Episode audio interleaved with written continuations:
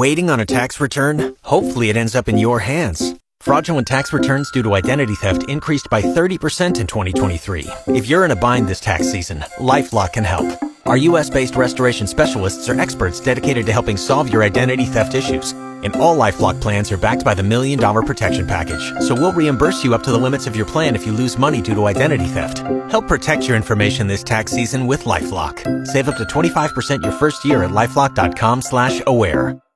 Saskatchewan's number one sports talk show is on. And now, starting an hour earlier, welcome inside the Radio Octagon. This is the Sports Cage on 620 CKRM. Here's your host, Michael Ball. 21 carries for 103 yards by George Reed. First down, Saskatchewan. The Ottawa 31. Reed again gets the call. He may be gone. Touchdown! Fred, he broke a tackle right at the line of scrimmage, and he got that secondary, and he wasn't about to be brought down. Nobby, I talked to George Reed last year, just a year ago at this time, when he received his national award in Toronto. He said his ambition was to play in a Grey Cup game and being a winner.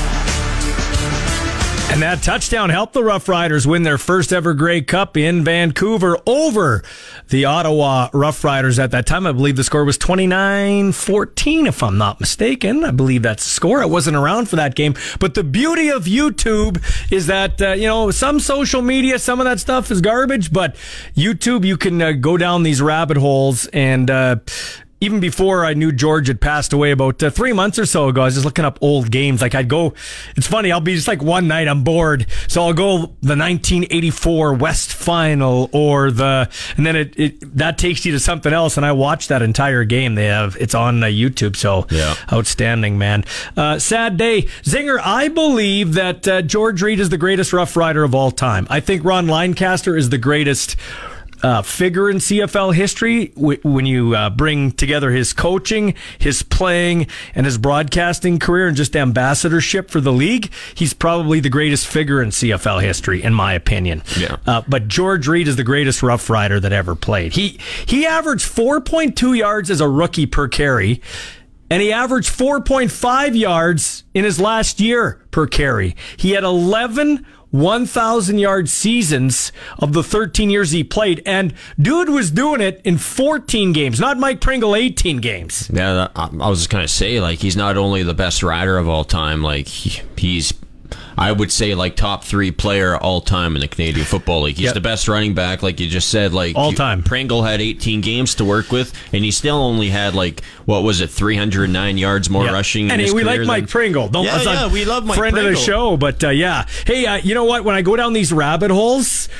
One of the guys I always get drawn into is Dale Isaac. He used to do the games. Dale Isaac, Frank Rigney, and Al McCann. I grew up. They were the CTV West, and then you had CTV East with uh, Leif Pettersen and uh, Pat Marsden. We're joined by the Hall of Fame broadcaster, the legend Dale Isaac. Thanks for taking time out of your schedule. I appreciate it, Dale. My pleasure, Michael. Unfortunately, to talk about uh, the sadness of, of George's passing, but uh, I, uh, I immediately thought of that Grey Cup game in '66 that you you played the highlight from because that uh, Grey Cup clinching touchdown by George. It was so emblematic of what he was all about. It's just that he could seal a game like nobody else when it came to like a fourth quarter late in the ball game we just need a few yards here to help kill the clock and i think the ottawa rough riders at that point were tired of tackling the guy and they just said uh you know we we've had enough of this you know. Yeah. and that was just so typical of george and you know i immediately thought of that game.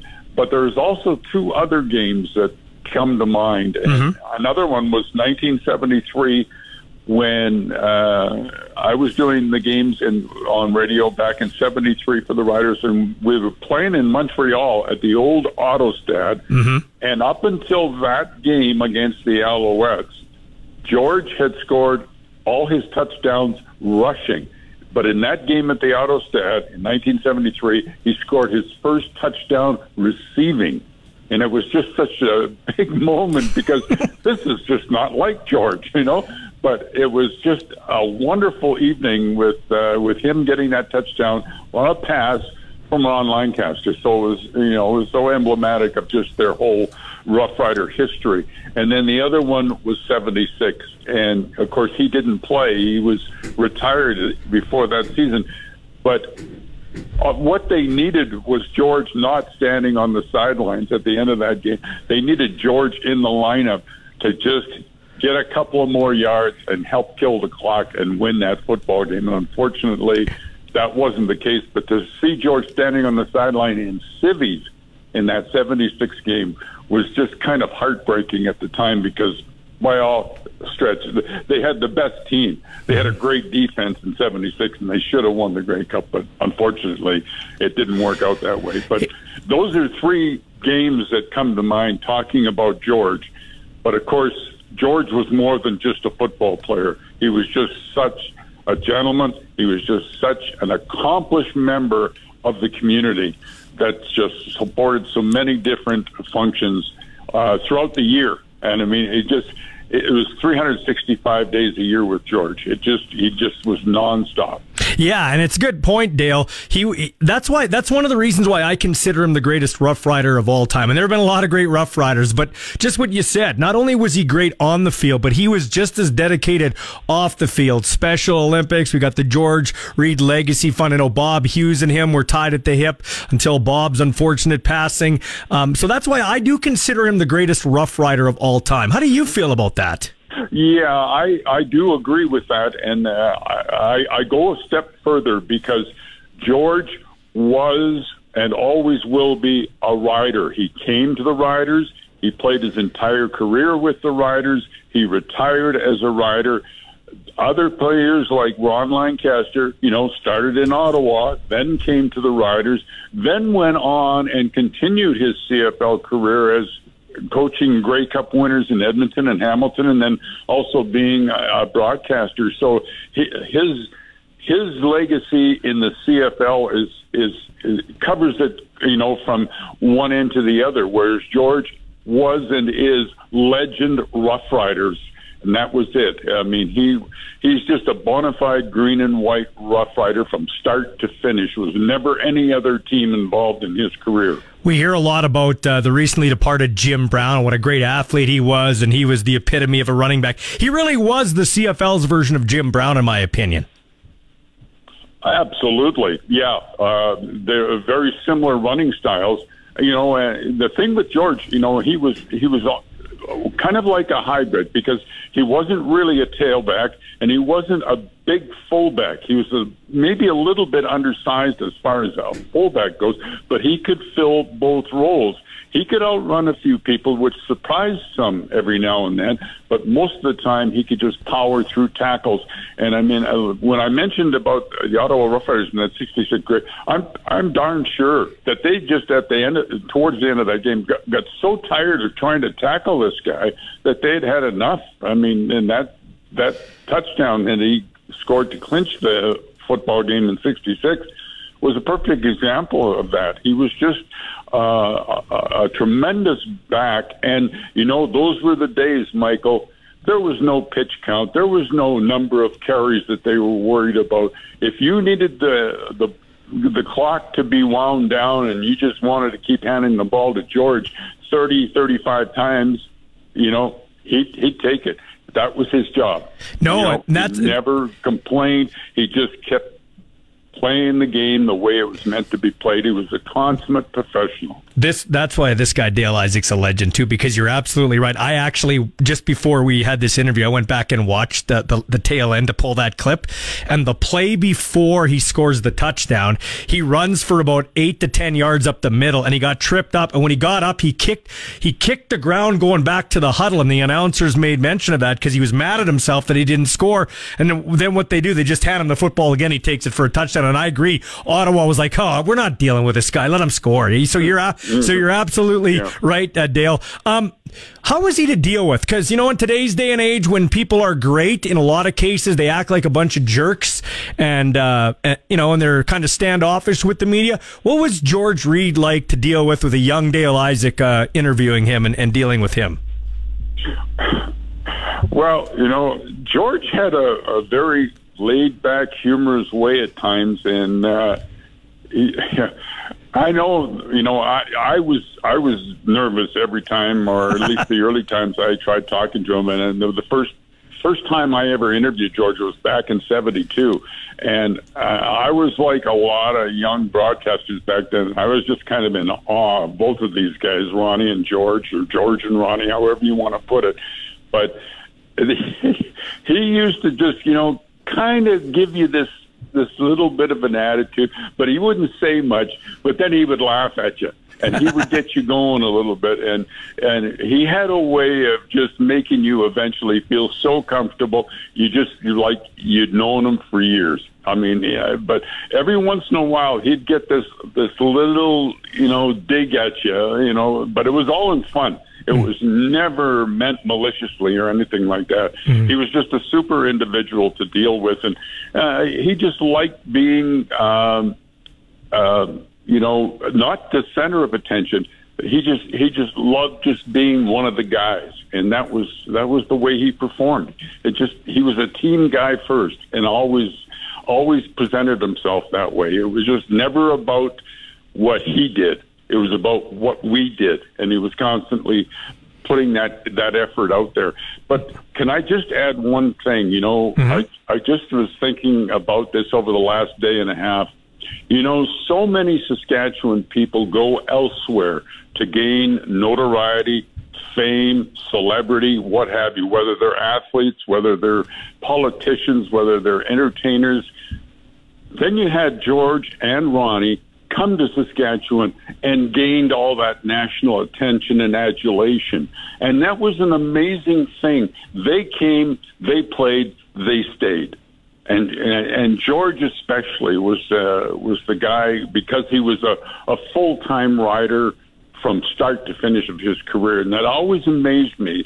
These two guys came to Saskatchewan and became stars. Yeah, that you know, I'm glad you. I'm, elsewhere to become stars. I'm glad you brought that up because I was just about to say a true story. I just uh, told Sean when I asked Dale this. He he was a guy that really uh, he embodied Saskatchewan. He's American that bought into what Saskatchewan was all about, values, the people. And we're gonna have Jim Hopson on uh, after four o'clock. Tip of the cap to Jim for bringing him back. He went to Calgary, was down on yep. his luck, and Jim Hopson was instrumental in bringing him back to Saskatchewan and getting George Reed back to to that place of reverence here. Absolutely correct, because uh, you know Jim did a lot of things when he became president of the Saskatchewan Roughriders, and that was one of the most important things he ever did. Yeah, I agree, man. It wasn't a great, Dale. At the end, I know you watched from afar in Saskatoon, but in house, George Reed is at every game, and he was at the last home game that the Rough Riders had. Uh, people saw him there when he was driving out. Actually, the game before that, Labor Day, he was going out on his uh, mobilized chair there, and it was high fiving fans right in front of his statue out front. I mean, he was a Rough Rider right till the end. Absolutely, and I hope that this week that this particular team of, of 2023 realizes just what the Rider legend is all about, and what Rider Nation feels for this number 34 that will never be worn again because I hope this brings out something special in this current football team. I agree, Dale. Thanks for your time, man. It's always great to chat with you, and uh, we appreciate the great memories. Okay, thank you. Anytime. That's awesome. Dale Isaac joining us on the Western Pizza Hotline. When we come back, we will hear from Andy McNamara. We'll get a little bit of betting on. We're still going to talk plenty of George Reed, Jim Hopson, Don Hewitt to join us, Craig Reynolds, and Rob Vanstone. You're listening to the Sports Cage on this uh, holiday Monday on 620 CKRM. B&A Petroleum is a southern Saskatchewan family-owned business that's there for you. They've been supporting their clients for over 30 years with locations in several communities throughout the southern part of the province. B&A Petroleum is available for all your bulk fuel and lubricant needs with propane at selected locations Monday to Friday. And don't forget, their Cardlock location is accessible 24 hours for your convenience. B&A Petroleum. Fuel you once, fuel you forever. Follow us on Twitter and Facebook at Sports Cage. Now back to the action on Sports Radio 620 CKRM. Man, that's fun. That's one of the cool things about my job. I, I get a little radio or TV nerdy. Like, I grew up watching all these CFL broadcasts, dreaming about being a CFL broadcaster, and I that's a guy I looked up to, Dale Isaac. Like, he was. He could have been NFL. Not saying that being a CFL announcer isn't great, but he could have been NFL. Yeah, but he, he just wanted, talent, yeah. he just wanted to stay here, which I loved. Sweet gig, sportscaster, then got to do the national broadcast. Uh, by the way, it, would have been George Reed's 84th birthday today. This was pointed out by our friend Pat Janix, and also Gordy Gilroy made mention of this too. George died on October 1st, 2023, which adds up to 34. Mm-hmm. Kind of ironic. Tenth month plus the one day plus, Plus twenty three. Yeah, 34. By the way, before we get to Andy McNamara, tell us quickly about your your dad's kind of devastated today because that was his boyhood idol, and there's a lot of my timeline with all the pictures and stuff. You, you want to know a man's greatness? Check about how people remember him when he's dead. George Reed's right at the top. So tell me about your dad Patrick's uh, thoughts. Uh, one of the games he remembers. My dad was driving me, uh, was taking me to work today, and he was telling me uh, the story about uh, he always used to sit. My dad used to sit in section 13 in the north end zone there. Yep. And he remembers vividly one play, George Reed, he broke a long run. So he was running towards the north end zone for a touchdown and he got absolutely popped and like his helmet fall, his helmet flew off and blood was running down his nose and stuff. And my dad said he remembers, uh, George going to the sidelines and he got a bunch of like cotton, uh, balls, you know, put, put up his nose. And then he was out there like a day or a, a play later, still like bleeding. And it's just like, it just goes to show you what kind of player, you know, he was. Oh, just tough as nails. I, I really do. Anyway, weigh in with your stories 936 6262. You could call too. We'll squeeze you in 936 6262 or 1 767 0620. Even if you didn't watch George Reed play, he probably touched your life in some form or fashion at a dinner, in the Safeway, or something. I'll never forget the uh, first season of the new Mosaic Stadium. I, I was there as a fan. I was sitting in the north end zone, and I just, you know, I stood up to I think to get a drink or something, and then all of a sudden I, I looked behind me, and George Reed was sitting right there because you know you obviously knew knew where he sat at the stadium. So I was like, holy smokes! It's Like, and it was one of those moments I kind of felt like numb because he's like that type of figure that can make you like. Well, I said this. I said this. Well, we have Craig Reynolds on. I don't know what they had a little press conference today, but every ticket should be thirty four dollars for the game on Saturday. And if, t- if season ticket holders have already paid, they should get a refund to thirty four dollars. Like you know what I mean? So their tickets thirty four dollars for this game or applied to next year because they got to do something or hand something out. I hope they always went up to him up in the upper. At some point, we all stood and cheered for George Reed at every game, like when they showed Jim Brown in mm-hmm. Cleveland. I hope that that area is cordoned off and it's a, like a shrine for the game Yeah. for the rest of the year for the last two home Or, games. sh- or or permanently they should put Yeah. like something there Yeah. like a like a chair with number some- thirty four A good on it. And something should be named in Regina that isn't in some far away like subdivision where it's like Elgard Way or something. Mm-hmm. There should be something predominant in Regina named after George Reed, more than just a statue. Mm-hmm. Which, by the way, you're right, should be on a pedestal saying it's George Reed and Ron Lancaster. I was looking at that. Anyway, let's head out in the Western Pizza Hotline because this guy here is a Cleveland Browns fan, so he'd know about uh, Jim Brown and what he meant. I don't know how much you follow the CFL, Andy, but uh, George Reed was our Jim Brown, so that's kind of that's kind of the significance of this passing.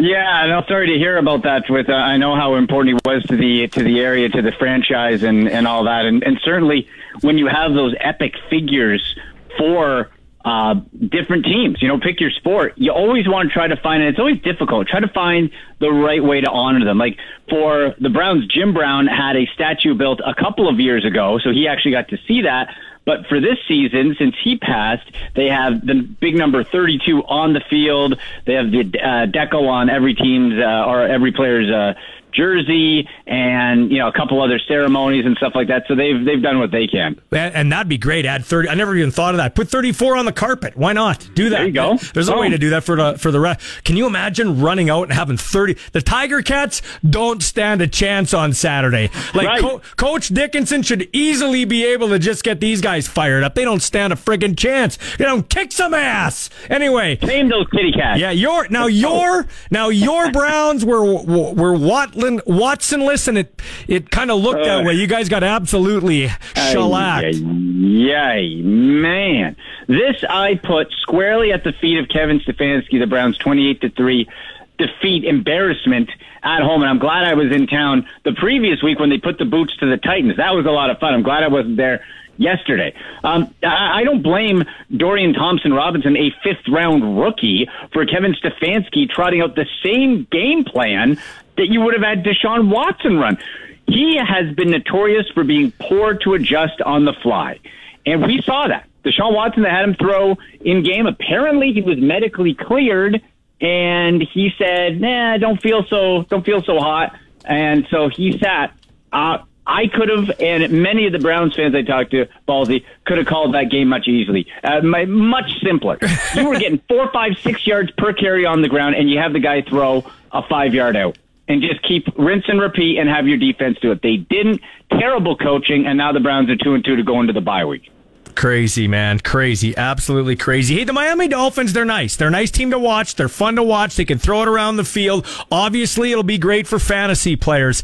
But honestly, I they don't have the dudes on defense. Like Buffalo mashed them again. Uh. They don't have anybody that can contain Josh Allen. There'll be a nice story, but they're not winning anything. They're, they're just not. It's nice early in the year, but not late. Well, certainly came. Isn't the NFL funny? You come, you're the darling. 70 to 20. Who can stop the Dolphins? Oh, you lost 48-20. All right, let's uh, let's roll on to week 5, right? Like yeah. it, it happened so quick. But here's the thing. Here's the thing, Andy. Andy, here's the thing though. You you you, you mash the Broncos defense which is overrated. You match the oh, yeah. you mash the Chargers defense which is uh, terribly coached. But the two coaches that actually have some defensive acumen, Bill Belichick and Sean McDermott, they they kind of kept them in check. Yeah, they sure did. They sure did. Um, I will say this though, um, the rookie running back De'Von Achane, uh, yes. impressed me for a second straight time because look, okay, people were like, "Oh, him and Mostert got four. They had double Al Bundy games, four touchdowns in one game, right? they they doubled that up, and it, which one? It's like, okay, well, let's see after that game. And now we're seeing Achane start to rise up. And it's still a committee, and you still have Jeff Wilson coming back, but at least we, we start to see some separation in that Miami backfield. But yeah, the Bills, they're going to be a little wild because Josh Allen's going to make some stupid mistakes, but boy, he is fearless, and that Buffalo defense is pretty good. I would, if I had any Patriots on any of my fantasy teams, I would dump oh, them. They've absolutely, them. that's the worst I've ever seen Bill Belichick's team play. Mac Jones is not an NFL quarterback. I don't no. care what anybody says. No, Baldy, I could tell you, and I've said this on your show many a time since he was drafted. I can find you a Mac Jones in the fourth or fifth round every single year in the draft. Every year every year. So you have to think about this. There is for a first round quarterback, you should have an exceptional trait. There is nothing exceptional about Mac Jones except that his real name is McCorkle. That's the only exceptional thing. That's true. That's what I can't get past. That's right? true. Nothing else. He can't throw it too deep. He's not overly tall. He's not overly fast. There's nothing exceptional. He's an average dude. And you see that offense absolutely stinks. And the Cowboys got another cakewalk there to go to three and one. Yeah, they certainly did, man. Hey, what'd you make of that Sunday night game? I mean, I thought Zach Wilson uh, played the game of his life. Uh, unfortunately, he looked like Zach Wilson at the end and fumbled. Yeah, well, you did. I'll I'll tell you, there was a lot of money in Vegas lost because people were taking the alternate point spread that the the Chiefs were. It was eight and a half point favorites, and myself included. I'm like, I'll take fourteen easy on that, and why wouldn't you? Yeah, but. Sometimes, you know, the, the maybe the Taylor Swift uh, distraction is coming through. I, I'll tell you this: I can't wait until Travis Kelce, something happens, and Taylor Swift, either by her own uh, side or somebody releases, she says something that pisses off the Chiefs. It's going to happen and then how do you react? It's it's, it's been a gong show. It's crazy. Yeah, you know what's going to happen is they're going to break up, and then a bunch of fourteen year old girls will be all over Travis yes. Kelce. That's what's going to so happen. True. That's what's going to happen. So true. Hey, tonight, tonight, if the Seahawks win, I win a hundred bucks because Ooh. because I took the Chargers, I took the money line, I took the 49ers money line, I took the uh, Chiefs money line, I took the Seahawks money line, and I took Dallas, New England under 43 and Dallas just ate the ball at the end and, won, and it was a 41. So that's great. So am I are the Seahawks going to win? Yes. Seahawks are winning this ball game. Okay. Seahawks are winning this ball game. I think so. I, I, feel think very so confident. too. Yeah, I think so too. how about how about a prop bet? You got a good prop bet for tonight's game? I got a couple here. So it depends how risque you want to get because this is a tricky team. It's not necessarily the same offense as a year ago for the Seahawks and as explosive. And the Giants have been shut out and they've popped like 30. So hmm. where do you go? I, I'll give, I'll give you sort of two and, and plus one if you want to get a little more risky. Sure. So the two I'm very confident in. Geno Smith over 275 passing yards. That pays out at plus 130. And Darren Waller for the Giants over four and a half catches. That's minus 105 because who the heck else are they going to throw to? And the little extra there, I'm going to take the under 46 and a half. And, you know, you put five bucks on each of those, you're doing, uh, you're doing all right. So that, that's what I'm saying. I'm saying Geno Smith over 275 passing yards, Darren Waller over four and a half catches. And then, if, then a little more risky, under 46 and a half total points. I like that. I really like that. Hey, where can they find your stuff, Andy?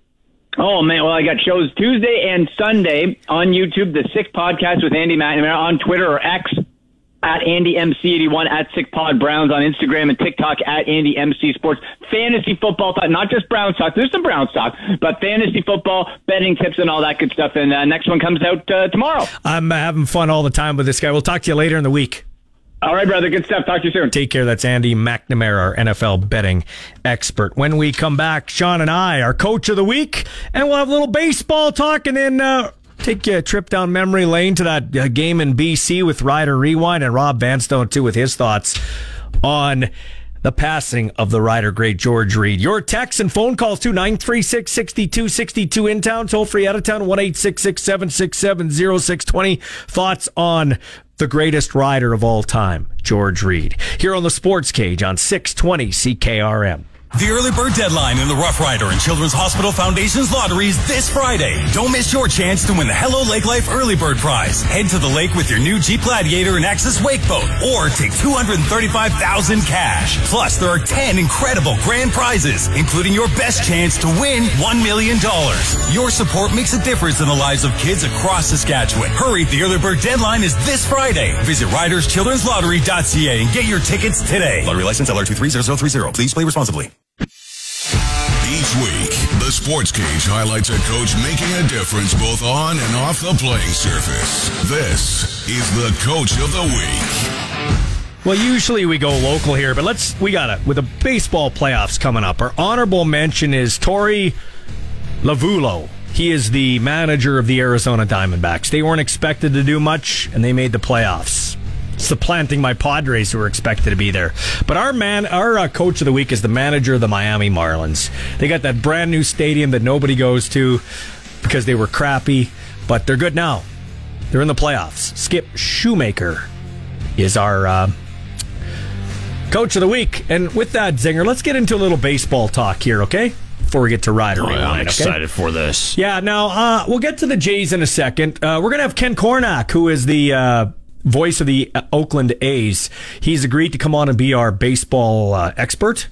So, uh, in terms of uh, playoff experts, so we're going to ask him. We're going to tee up these different series, okay? Yeah, it's going to be interesting, man. Yeah, so we got the Rangers and the Rays. I think we're all happy the Jays didn't play the Rays in round one. Rangers and the Rays, they start tomorrow in Tampa. Now, did I hear you correctly? Are all the games at the home team's park? Mm-hmm. That's brutal.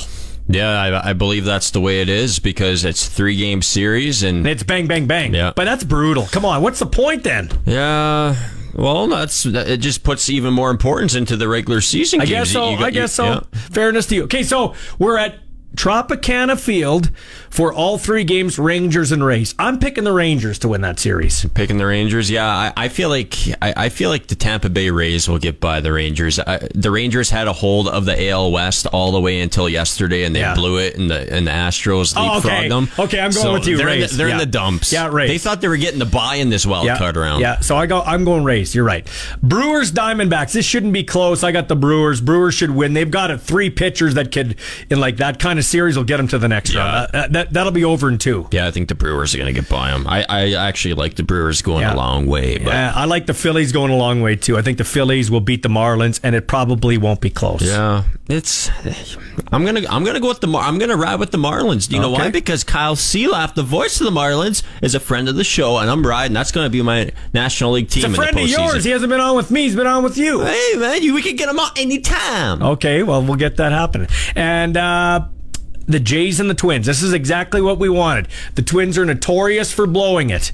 Who do you got in this series? I don't think- pick. Don't pick with your heart. Pick with your head. If you had to bet Casper's college money, who are you taking? I don't know because the Jays have been so streaky, but I. Th- They backed into the playoffs, man. When you they w- lost out. Uh, when you look at the overall schedules this year between the Blue Jays and the Twins, like Yeah. the, the Jays have played way more games against like teams over 500 and like playoff Yeah. teams. Yeah. I'm gonna go with the Jays in, in three games. I, I agree. The Jays will win.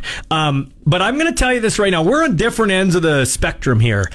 What the Jays did to celebrate was ridiculous. You lost out. You didn't win. You lost out. Now, maybe they were celebrating because they didn't want to have any part of the Rays, and I get that.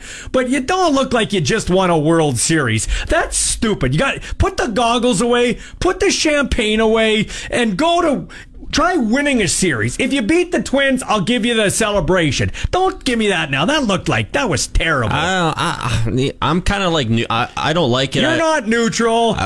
I'll tell you this: these dudes play 162 games. Man. it's baseball. They play 162 games. They play every single day for six months straight. You don't think that? You don't think that would be hard? Why not let them crack a couple bottles because they made the playoffs? It's hard to make the playoffs in baseball compared to like the NHL and NBA. Everybody makes the playoffs. Major League Baseball only a select few. I know, like years prior, only four teams. Like years ago, only four teams from each league would make it. Now it's you, do you know see expanded. the Do you see the NFL guys popping champagne bottles because they got a wild card? Yeah, we got a wild card. Jacksonville Jags. They It- don't do that. it's it's it's a different. And those dudes are putting their body on the It's line. It's a different culture. It's a different type of game, man. Just let them pop a couple bottles. Like, who cares? It's a big accomplishment. These guys play every day. It's a big accomplishment. They clinched a playoff spot. Yeah, that, that is a reason to celebrate. Okay, well, we're on different ends of the uh, spectrum there. Leave them alone. So I've got the Rays, the Brewers, the Phillies, and the Jays. And you've got the Rays, the Brewers, the Marlins, and the Jays. Mm-hmm. All right. And if the Jays beat the Twins, they would go on to play the Houston Astros. They could beat them. Yeah. If the pitching holds up, the pitching's what's going to hurt the Jays. I like the Jays in a short That's series. a I don't like them in series. a lot. They won't beat Houston. The ALDS, remember, is a five-game series. Yeah. So if they get by this wild card Yeah. round, uh, it turns into a five, and then the league championship seven. Yeah. Anyway, let's um, let us go, uh, Zinger, now to a uh, to this. Hit the hit hit the music. All right. The Kings of Saskatchewan Sports Talk. This is the Sports Cage on 620 CKRM. Don't know if we got any texts, but keep them coming 936 6262. You can always call us 936 6262 1 767 0620. The big sports story the greatest Rough Rider of all time, George Reed, passed away at the age of 83, one day shy of his 84th birthday, which it would have been today. So our thoughts and prayers to his daughter, Georgette, rest of the family, and all his friends, which are, judging by my timeline, on my Facebook and Instagram and Twitter, numerous. Um, riders are stumbling bad. They've lost four straight, uh, three straight on the. They can't win on the road. Uh, hopefully, they can come back here with the 2013 team in tow, and we'll be talking about that. On have the- no chance. the Ticats. It's like the it's like the 2013 Grey Cup. They actually have no chance. If the Riders can't win this game, they should be embarrassed. The I will tell you this. Well, let's roll them. Let's roll the music, and then we'll talk after. Here's Vernon Adams Jr. throwing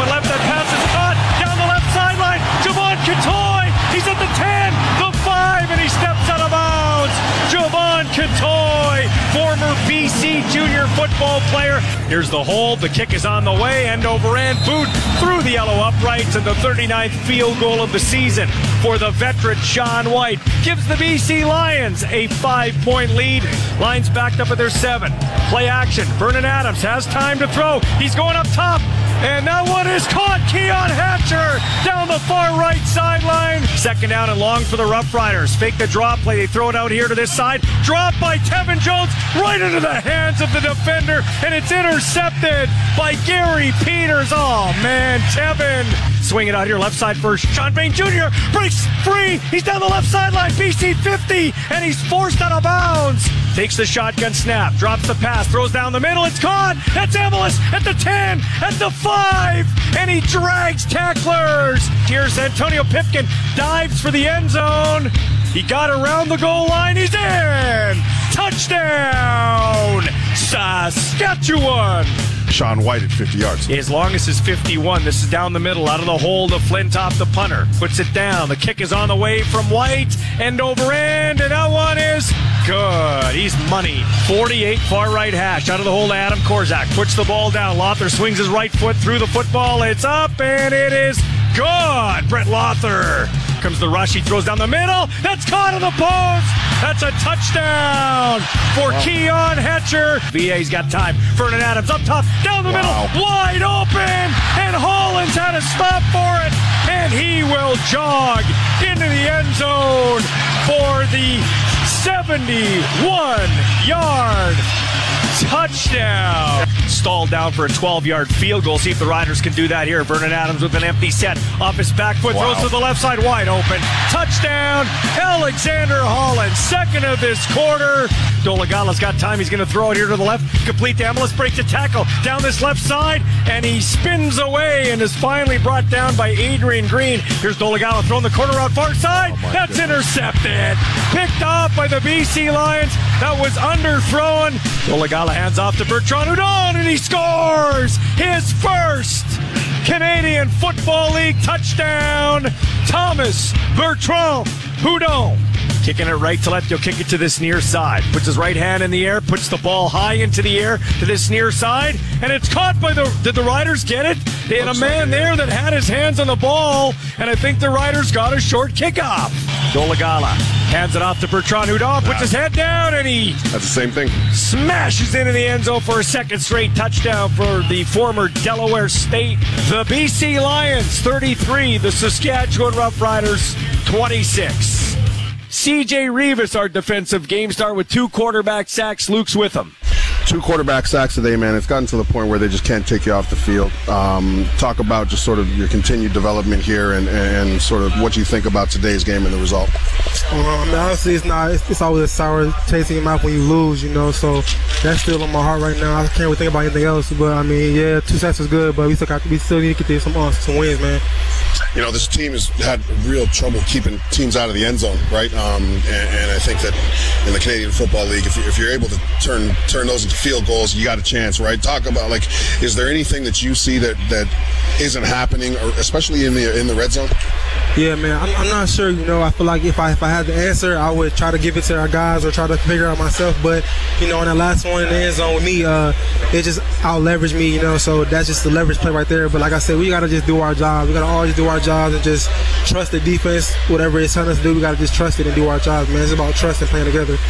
Well, the, the uh, one of the problems too is is you haven't been healthy, right? Uh, this is a team that's that's moving guys in and out. You had Preef today playing halfback. Talk about the effect that has, especially in the practice week. Yeah.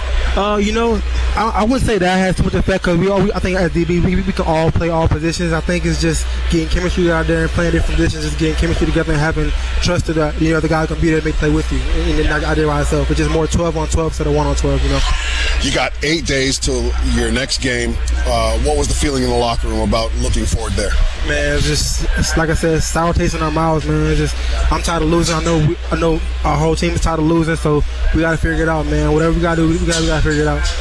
For you, is that a motivating factor? Is it something that, that gets you to work harder, or you know, how do you react to that? Right? Because everybody's motivated differently, right? Some people take losses really hard. Some people it just rolls off their back and they just go back to work, right? I'm not gonna lie, I'm a sore loser, bro. To be honest, so uh, it makes me definitely makes me work harder, look at myself harder, grade myself harder. You know, no matter what I do, I'm always trying to see if I can get better. What, what can I do to not not let us not, not let us get a touchdown there? You know what I'm saying? So I'm hard on myself. So I just get back in the lab, man. Just keep keep, keep working. Uh, as a former player, man, I really really enjoy watching you play. I know this was a tough loss. Thanks for joining us. Thank you. I appreciate that, man. That's CJ Reavis. What a great football player. Derek Moncrief's an awesome player too, man. What he's doing out there, and uh, I mean, he couldn't keep up with Keon Hatcher, and you can't blame him. Like Keon That was a Hatcher's nice a- play that he had along the sidelines. did. so that almost Yeah. pick. Good play by Hatcher to pull pull it out towards the end, uh, and they had to give him a little help over the top. But the Riders, I'll tell you one thing, Zinger. As we go to break here, the Saskatchewan Roughriders miss Rolan Milligan more than people thought. Rolan Milligan was not only great on special teams, he was a veteran leader back there in the defense, and uh, and obviously great co- cover guy. Like he was, he was right there as the best. Like I think he was the best defensive player on the team. I've always thought so. I, I really do, and that it hurt. It hurt to have him out of the lineup. So Agent Zero. yeah, I don't know if I like the number, but uh, we'll get to uh, Rob Vanstone on the other side. Uh, we'll get to some of your texts too. We'll take your calls too on the passing of George Reed. Would have been his 84th birthday today. Passed away yesterday, October 1st, 2023, which adds to 34. And as this texter tells us, uh, it, this is special. Kim says uh, George Reed, number 34, passing in 2023. Ron Lancaster's number. Interesting. This is the Sports Cage on 620 CKRM. The Sports Cage is your locker room pass. We're talking Riders on Saskatchewan Sports Radio, 620 CKRM. I think that's Green Day, the halftime show. I think you're right. Yeah, halftime show. Man, is Hamilton doing it up? Yeah. They got Green they Carrie Underwood. Wow, great job, Bob Young. The Hammer. And they might actually, wouldn't it be something if they got to their own Grey Cup? Yeah, that would. Uh, I don't. It's not Hey, gonna Before we get to all that, let us uh, go out on the Western Pizza Hotline and talk to uh, rider historian and equally as important to him being a Denver Bronco fan. Congratulations, your Broncos won the Anxiety Bowl against the Bears. yeah, maybe it cost them a prime draft pick. Be careful what you wish for sometimes. Hey, thank God for Matt Eberflus. Boy, you couldn't ask for a coach to mess things up worse than him. I could not believe that one. I'm, I mean, I I dealt with Nathaniel Hackett and his coaching strategies last year, so the congratulations, Bears, you just got Hacketed. They got hacketed. Okay, so let's get to the uh, topic. Uh, all, everything else pales by comparison. The, in my opinion, and you're the rider historian, Rob Vanstone. Um, in my opinion, didn't watch either of them play live. Well, I may have, but I would have been three. I wouldn't remember. Um, George Reed's the greatest Rough Rider of all time. Dale Isaac agreed with me. I think jo- I think Ron Lancaster's the greatest figure in CFL history. When you take his coaching, when you take his uh, playing, and when you take his broadcasting, he's the greatest figure in CFL history, in my opinion. But the greatest rider is George Reed. I've never been able to process that coin flip, and it might sound like I'm I'm uh, I'm bailing on that one, but I've never been able to make that decision. I just uh, it it I wrestled with it for most of my life, and I I've never been able to definitively declare at least or come to terms in my own mind of who was the greatest, which says I mean they're so synonymous with one another, and uh, and they made each other better, they made the team better, they made the province and the league better. Um, I think it- I think what's interesting, Rob, though, is if you did it off the top of your head, off the top of my head, if I did a Mount Rushmore of Rough Riders, okay, the four faces I would put on, in no particular order: Ron Lancaster, a man who will be here this weekend, Darian Durant.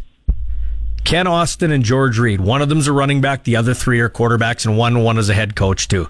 Uh, that's who I would put as my four. Ed McQuarters could be in the mix. There's a bunch of, but but what I'm saying is is, or what I want to ask you is, so don't answer my question. Be a politician, fine. But why would why would George Reed be it mentioned in the coin flip in your opinion? Um, just, I mean, the amazing durability, the amazing productivity, uh, the amazing presence away from the football field. I mean, 11 1,000 yard seasons, 1,768 rushing yards in 1965, 268 yards in a game. I mean, the first Rough Rider to be named the, the league's most outstanding player. Um, and I always, I've tried to you know, come to terms with the who's greatest argument by looking at it and saying, well, maybe you can make, make a case for Ronnie because in 1976, the first year without George, Ronnie was named the league's most outstanding player for the second time. So I think, okay, maybe it's advantage Ronnie. But then I think, yeah, but if they'd had George for the 76 Grey Cup, they would have won it. Advantage George. And that's the tennis match I've been playing with myself for years. I've never been able to confidently assert, yeah, I think it's Ronnie, I think it's George. And I'm fine with that. Uh, I'm, it's not even a political answer because I can't even answer the question myself, let alone share with anybody. Here, here's why. just what you said, Ro- Robin. Nobody knows Rider a history like you. Here, here's why I'd go with George too. Okay. Ron Lancaster was outstanding. Okay, he was the the little general, the leader of that offense. But there was 34 in the backfield that not only was a running back, was a blocker for uh, you know his his back mate, and also for Ron Lancaster when the blitzes were coming. Also, everybody knew when George Reed was getting the football. Everybody knew it, and he still got it. He had 4.2 yards, I think, when he was a rookie, and by the end, he was averaging 4.5 yards a carry, which is crazy. Yeah, and one of his best one of his best seasons was his last one. At age 36, he had the third highest rushing yardage total um, of his career. The year before, a season in which he turned 35, he led the league in rushing yardage, and then he rushed for more yards a year later and scored six more touchdowns a year later. Like, un- unbelievable. I, I keep going back to the 76 Grey Cup game, and it's fundamental to that argument I have with myself. And you think if, if George was there, I don't ever remember George being stopped on third and one. And in that 76 Grey Cup game, there was a third and one situation deep in Ottawa territory in the second quarter, and the Riders got stuffed. In the third quarter of that game, they opted to punt on a third and one because I just don't think they had confidence they could get the yard if George Reed's playing in that game, there's two third and one. One that they convert, another one they go for and convert. And how does that game unfold from there? You know, um, stats are one thing, but let's talk about George Reed off the field. Just what a great guy, Special Olympics, working with your friend Bob Hughes, uh, all the endeavors off the field, always took pictures. I actually, my friend Paul asked me to get him to sign a bunch of stuff. I, I took two bags of stuff over probably, I want to say three months ago or so, and George signed it all. Like, and he went, and right up until the end was going to Rider games.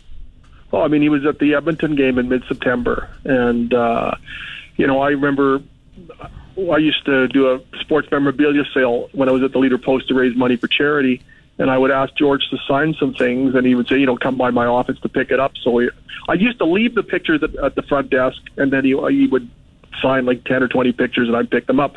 Well, I would go to pick them up and not only would he have signed all the pictures, but he would have added a bobblehead, a stamp, you know, things on top of that. That's what he would do. And he, he did it so routinely. I just, I can't imagine how he, anybody would have the capacity to deal with all of that just time management wise, let alone deal with it as graciously and patiently as he did, and then do it for that duration.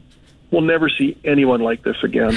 No, and Dale Isaac made a great point. Uh, he said a lot of people leave Saskatchewan to be big, bigger than life. Ronnie and George came to Saskatchewan to be bigger in life. And kudos to Jim Hopson for bringing uh, George Reed back here when he was kind of down on life and not uh, not in the greatest situation. Brought him back to a place of reverence here in Saskatchewan. And you have to remember when that happened too, right after we lost Ronnie. So everybody was feeling just so wounded. I mean, we'd lost we'd lost Ronnie and, and George was living in Calgary and so it was only a few months after that. We lost Ronnie on September 18th of 2008 and I think it was in December of two I mean in, in December of 2008, it was announced that George was going to come back to work for the Saskatchewan Gaming Corporation. And early the following year, George and Angie moved back to Regina. And then he just hit the ground running. It's like he'd never left. And he was again doing work with the Special Olympics, again appearing everywhere on behalf of everything and uh, having infinite patience somehow for everyone. It just, uh, it's like those 25 years that he was he was away from us. It's like we made up for lost time when he was here. And Yeah. we're we're so lucky that we had George for these 14 years when he moved back here. I'm so glad it happened. It's really what makes the CFL great, right? Like you wouldn't see. I, I'm assuming you wouldn't see Jim Brown or Emmitt Smith in the grocery store, but you see George Reed at a grocery store, at a Thunder dinner, at a Rider game, at a, you know what I mean? It was it, it, that's what makes the CFL great. Yeah, I mean the the NFL player probably owns the entire chain of grocery stores if, if, if they were associated with such a business. The um, you know it's it's always been such an intimate arrangement. And you look at the Ronnie and George era too. I mean, I went to school with all their kids, whether it was Massey School or Campbell Collegiate. Everybody knew where they lived. Ronnie's number and home address were listed in the telephone directory. Um, you know, things like that. You know, you could go watch Ronnie um, play football on a Sunday, and the night the next night he might be opening the gate at a minor hockey game uh, because he was sort of an assistant coach when his uh, when Bobby or Ron Jr. were playing hockey you might see him, you know, at Atlanta's sports, you know, it just Atlanta's activities. They would, you might be sitting in the bleachers with them at a high school gym the night after you were watching them play Edmonton or Calgary or BC or Hamilton. Yeah, it was really a working man's league back then, wasn't it? Like those guys worked too. They they weren't just football players.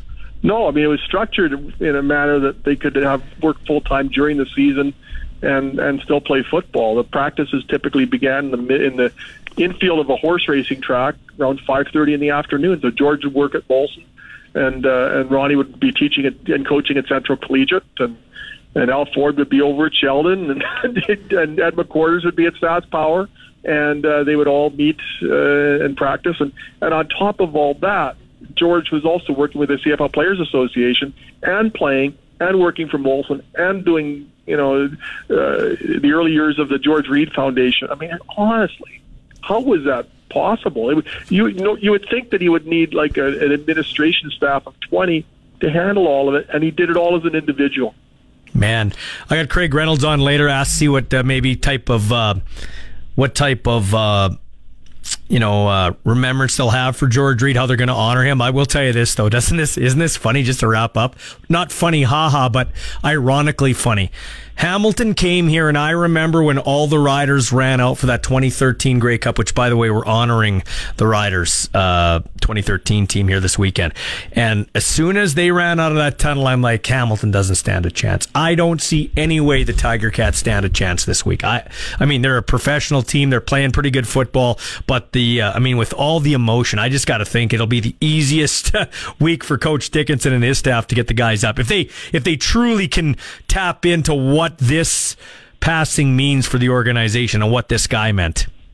Yeah, there's going to be such a vibe and a buzz, and there already was going to be with the 2013 team coming back. I mean, it's called Legends Night, and if anybody meets that description, it's it's certainly George Reed. And uh, I mean, we had a taste of it in September of, of 2008 when BC was here on the on the Saturday after we lost Ronnie, and now there's another home game on on the Saturday after we lost Ronnie, um, after we lost George. Pardon me. Uh, the first George Reed Day was held October 7th, 1973 at uh, Taylor Field.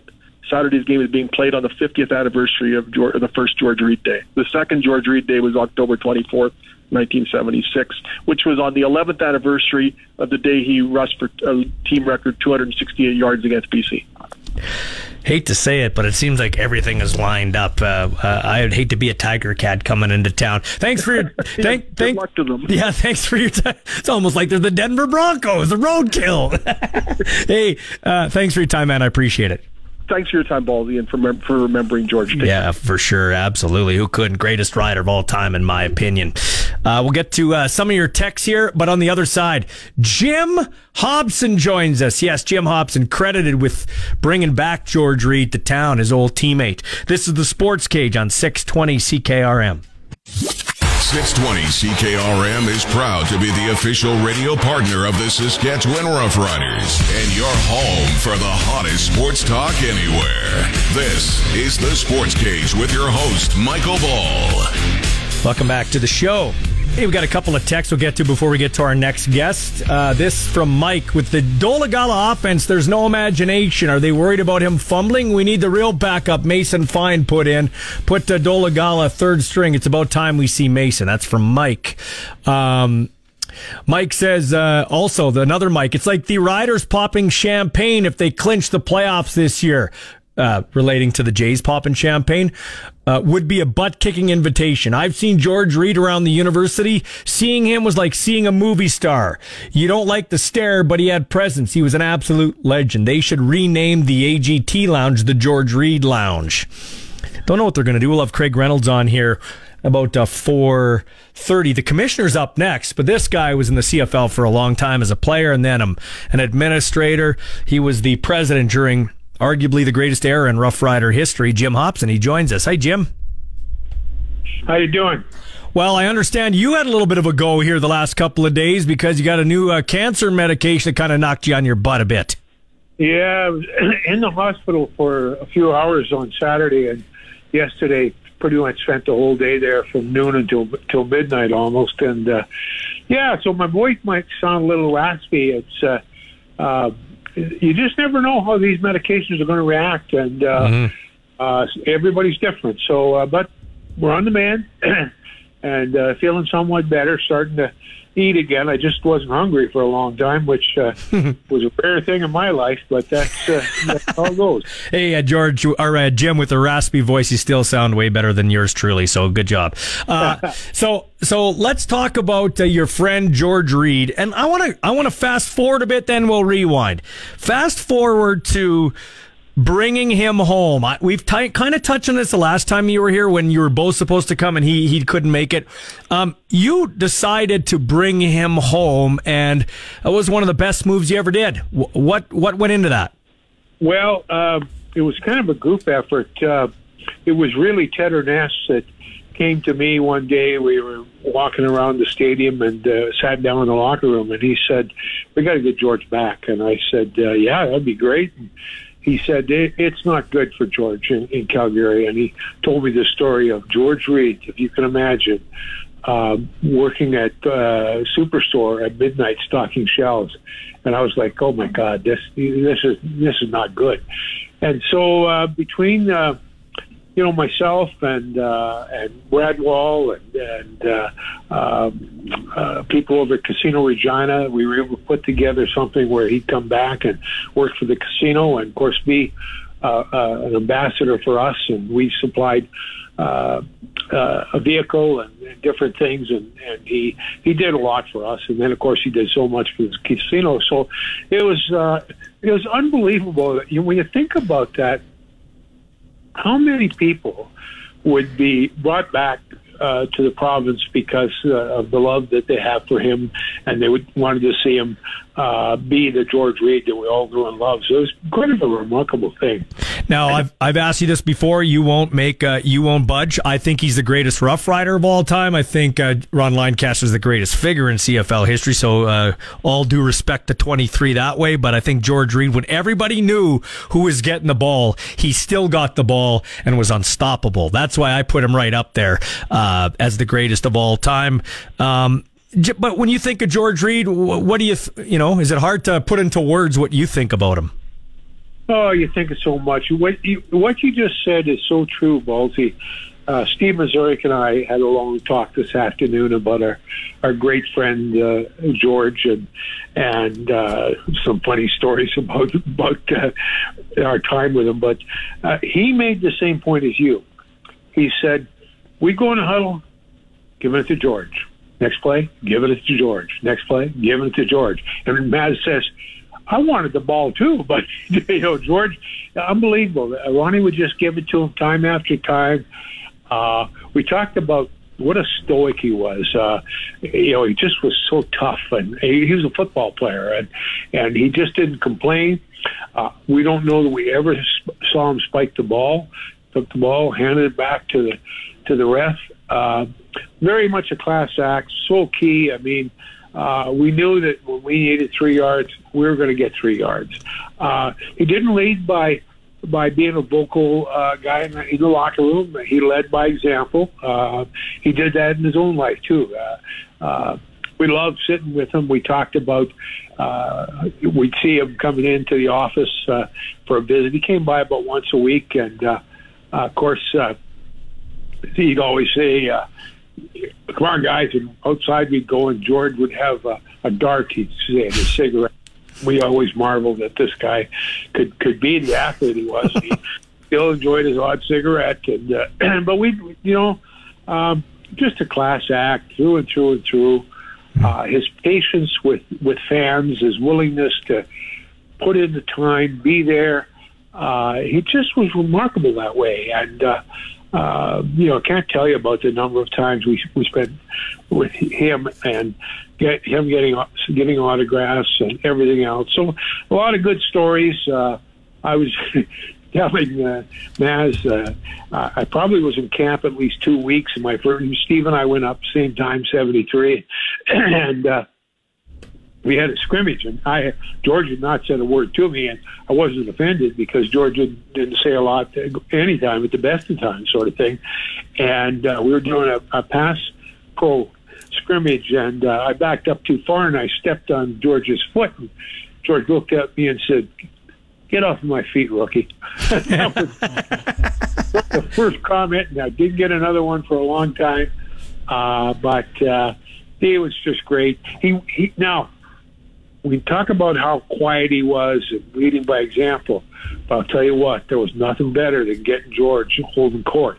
You know, we can get George uh, to have a couple of beer maybe and uh, start start get, holding his uh, his court and giving his opinions on what was going on in the league and so on.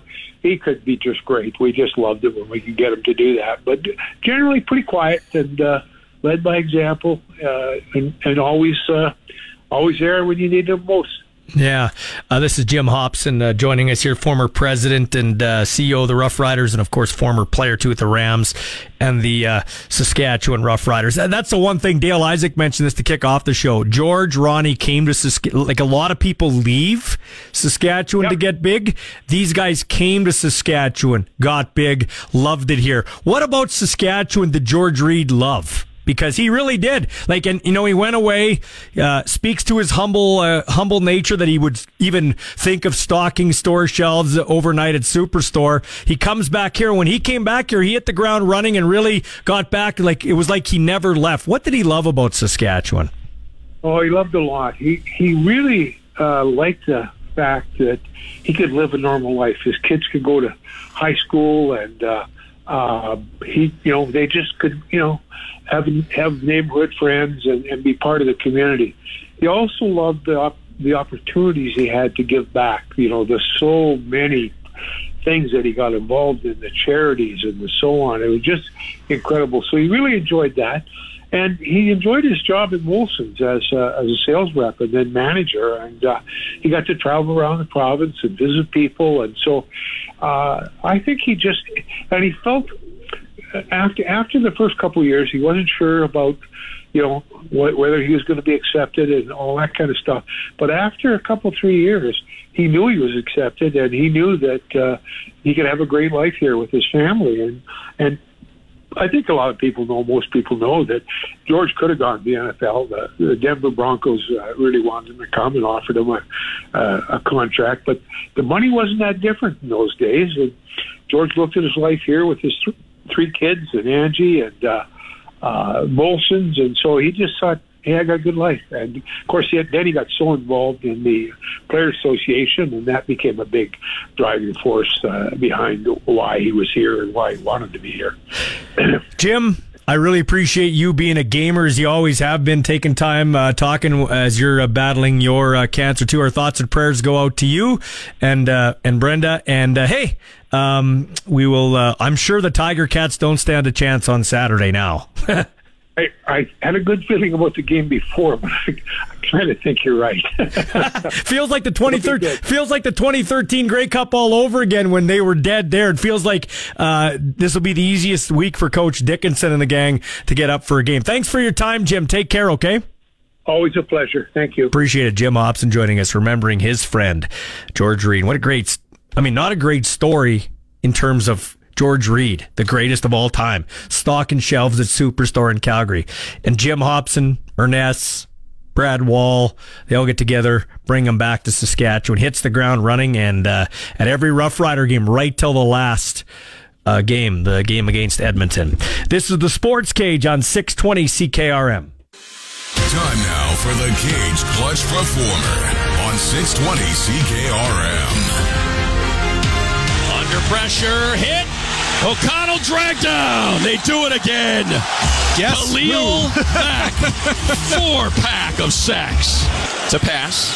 Holding on to the ball under pressure. And how about Khalil Mack? Oh, with his fifth sack.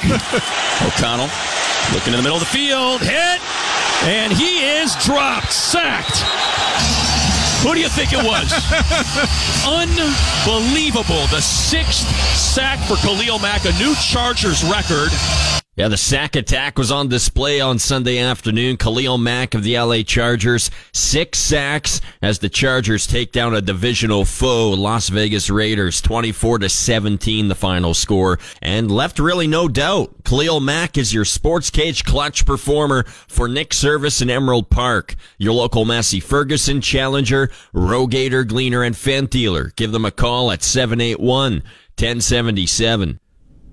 And here's the crazy thing. So Mack is the fifth player in NFL history to do that. Put this into perspective. This is a mind blowing stat here or stats.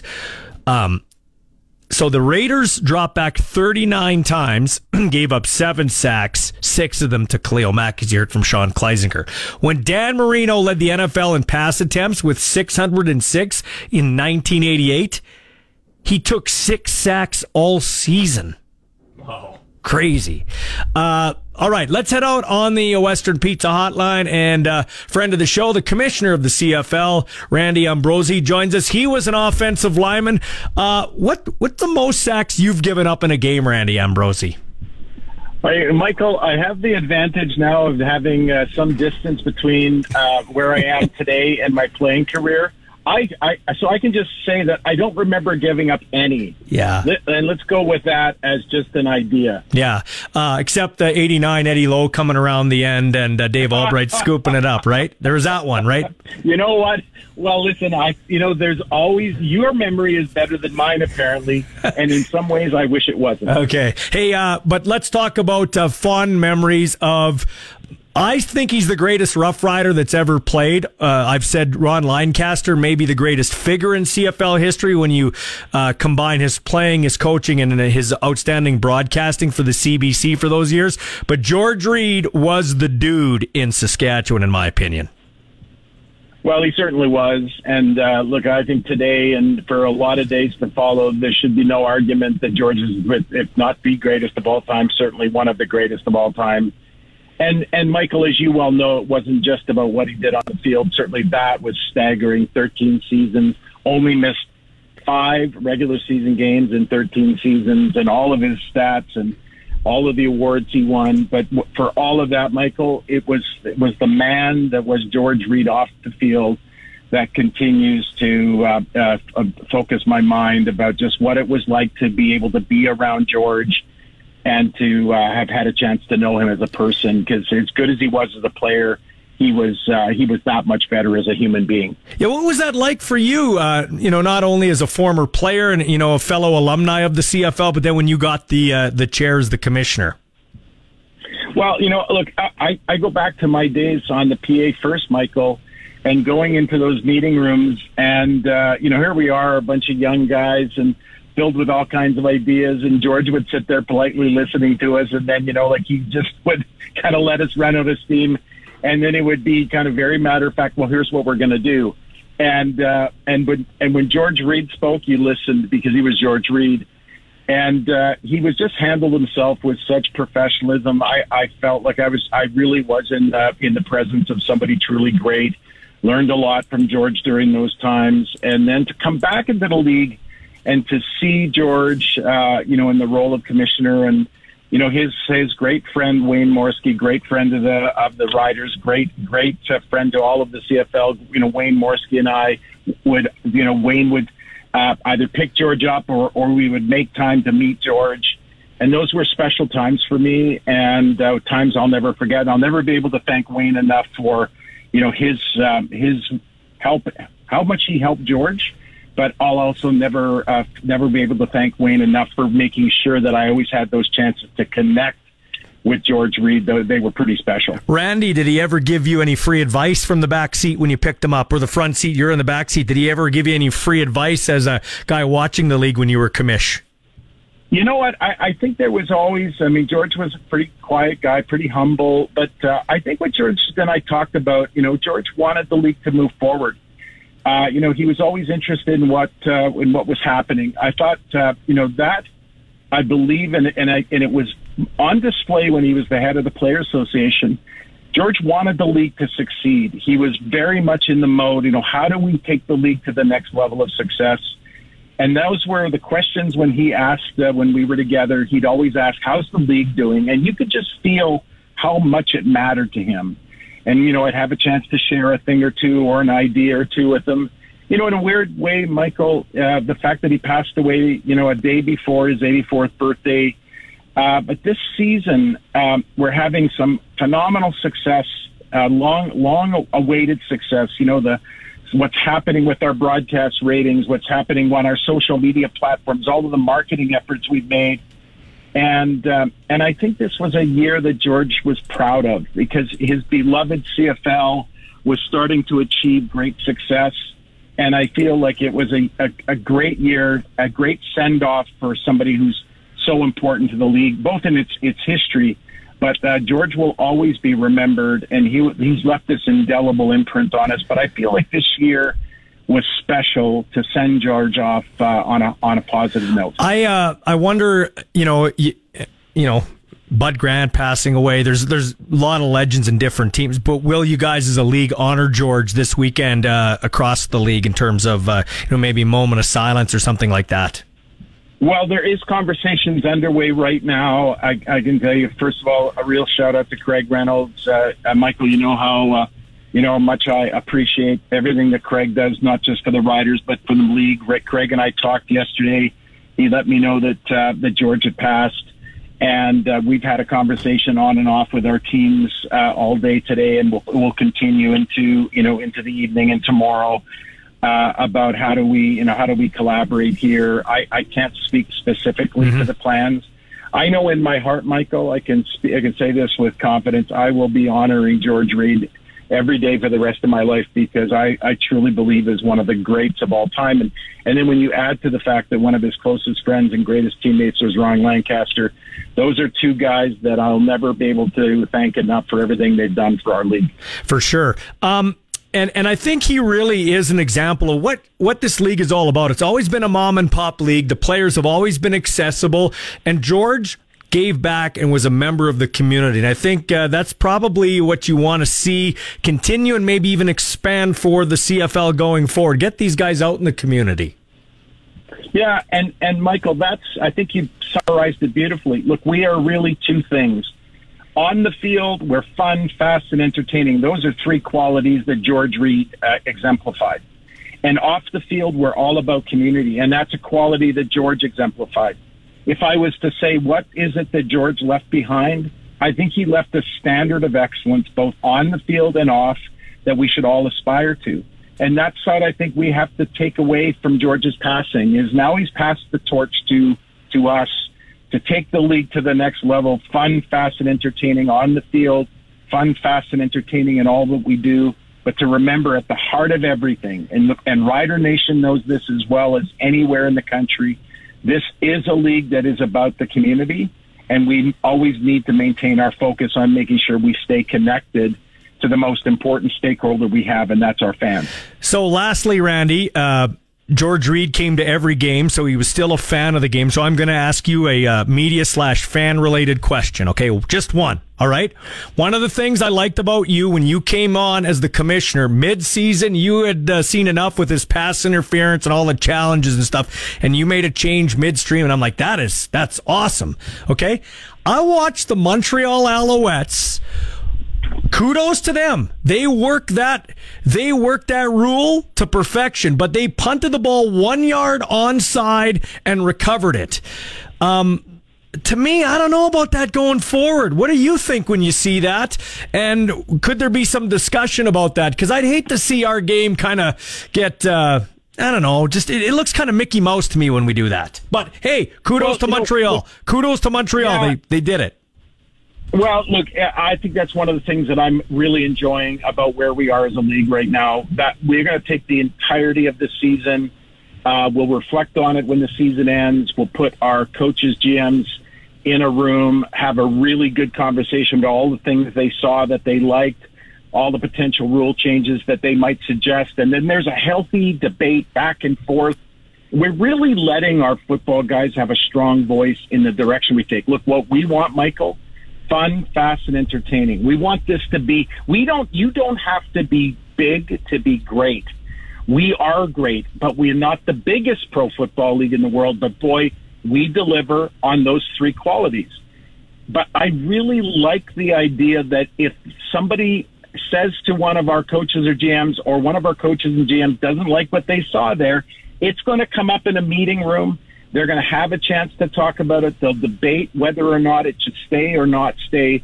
And I think giving our coaches and GMs a real voice in the future of our game, I think that's just going to make our game stronger going forward. This guy here asked me to come on the show to talk about George Reed. So kudos to the commissioner, Randy Ambrosie. Thanks for your time, man. Have yourself a good weekend. Guys, have a great day and uh, great talking to you again, Michael. Take care. That's the commissioner, Randy Ambrosie. When we come back, some more front office chatter. We got the president, CEO of the Saskatchewan Roughriders, Craig Reynolds, joining us here. It's the Sports Cage on 620 CKRM. The Sports Cage is your voice for football, not only in the province, but around Canada. This is the Sports Cage CFL Report. A look at what's happening in our three down game. 21 carries for 103 yards by George Reed. First down, Saskatchewan. The Ottawa 31. Reed again gets the call. He may be gone. Touchdown. Fred, he broke a tackle right at the line of scrimmage, and he got in that secondary, and he wasn't about to be brought down. Nobby, I talked to George Reed last year, just a year ago at this time, when he received his national award in Toronto. He said his ambition was to play in a Grey Cup game and being a winner. Oh, yeah. George Reed, the game clinching touchdown, first ever championship for the Rough Riders in 1966. The beauty of YouTube is you can go back and watch the game. Outstanding. And right before that touchdown, he got like a 10 yard run and he got mad. He kicked the ground because he knew he would have scored there. And then he just scored the very next play. He's like, just give me the damn ball. I'm going to score. And he did. Y'all want to win? Put Georgie Yeah, in. get on my back. yeah, yeah, yeah. Anyway, let's head out in the Western Pizza Hotline. The president of the Saskatchewan Rough Riders joining us, Craig Reynolds. Thanks for taking time out of your schedule, Craig. I appreciate it. Yeah, no, thanks for having me, Michael. All right, so never an easy day. I say George Reed's the greatest Rough Rider of all time. I think uh, I think uh, Ron Lancaster may be the greatest figure in CFL history, but uh, George Reed, he was the dude around here. He was going to games right till the end, which was always cool.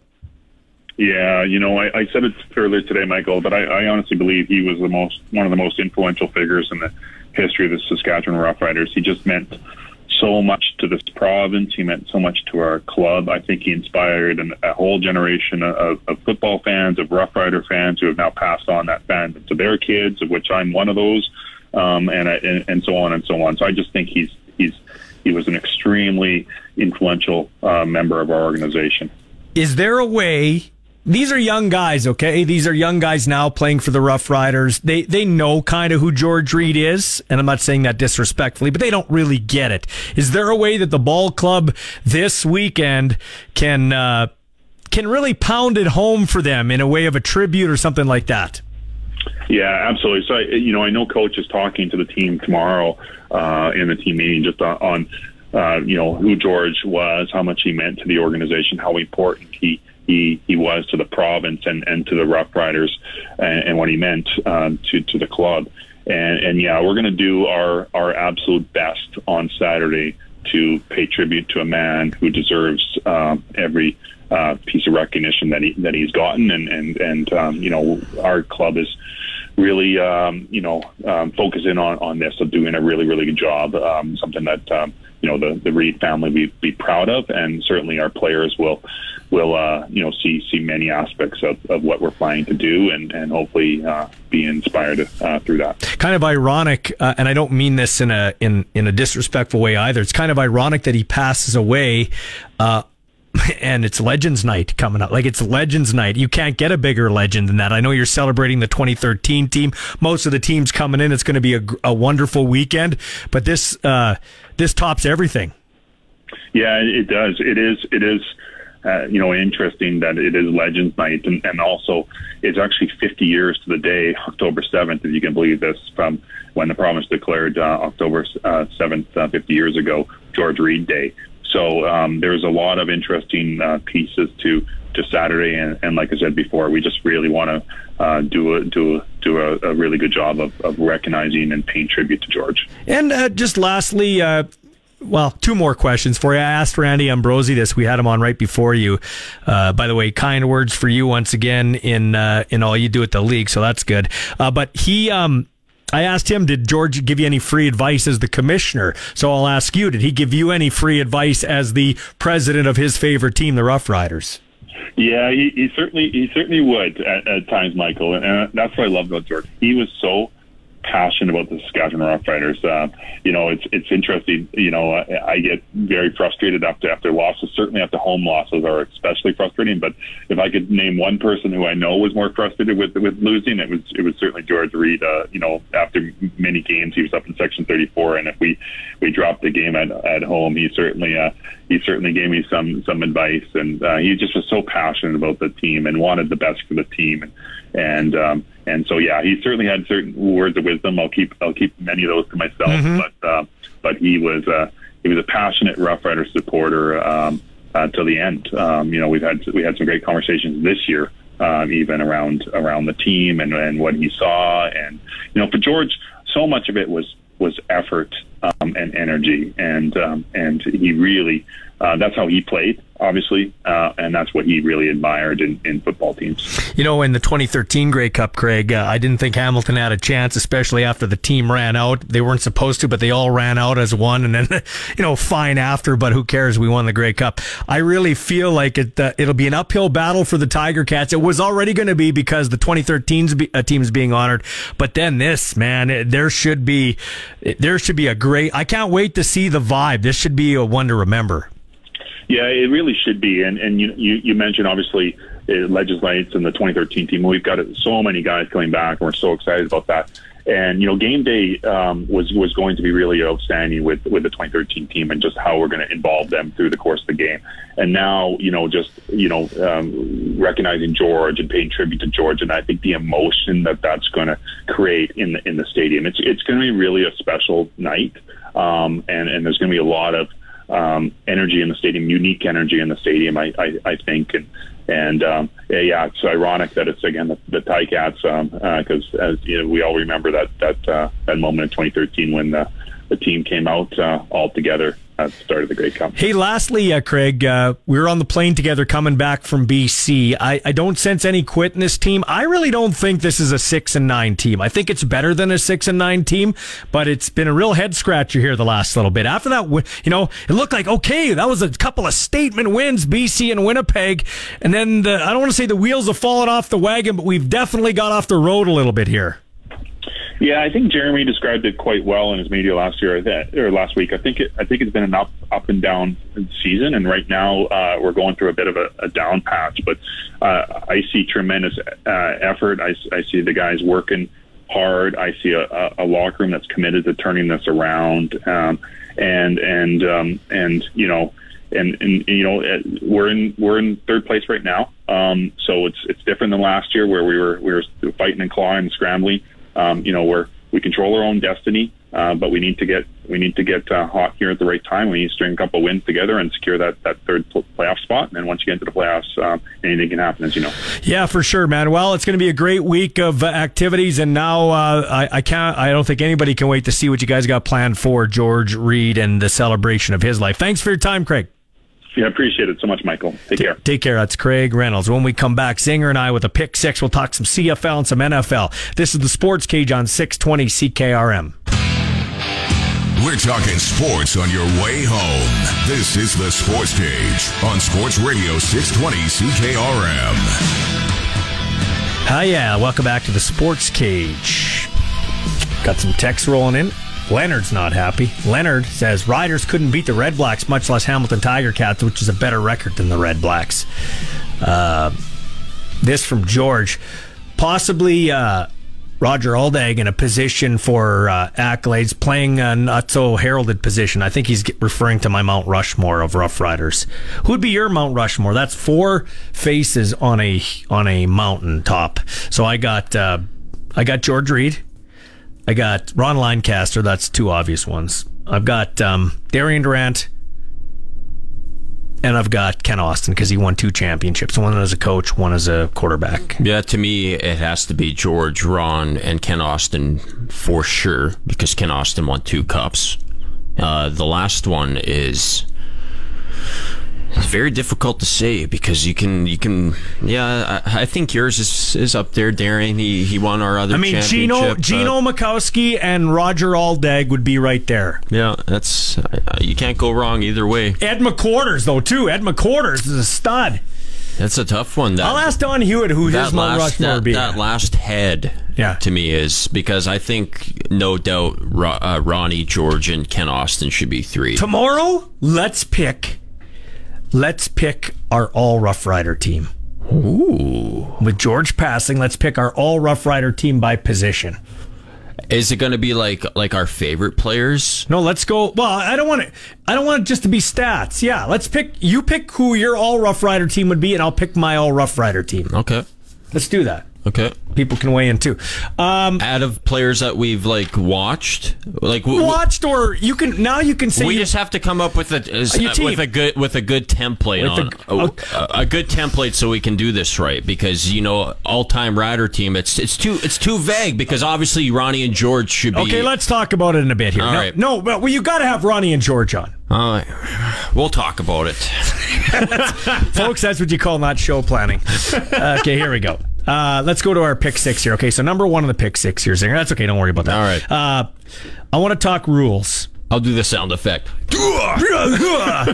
uh, that CFL punt rule's got to be fixed ASAP. I don't care what the commissioner said. Like I would Why be not do, why not just do that every single time? See, then? here's the thing. Well, yeah, that's what I mean. You could do that every single if time. the Riders face like a third and twenty on, on Yeah. Saturday, why not just like throw it out to somebody and just tap it with your toe and recover it? That's what you could do. Literally, why not do it every time? It should be. People were against what I said on uh, on social media. There, listen.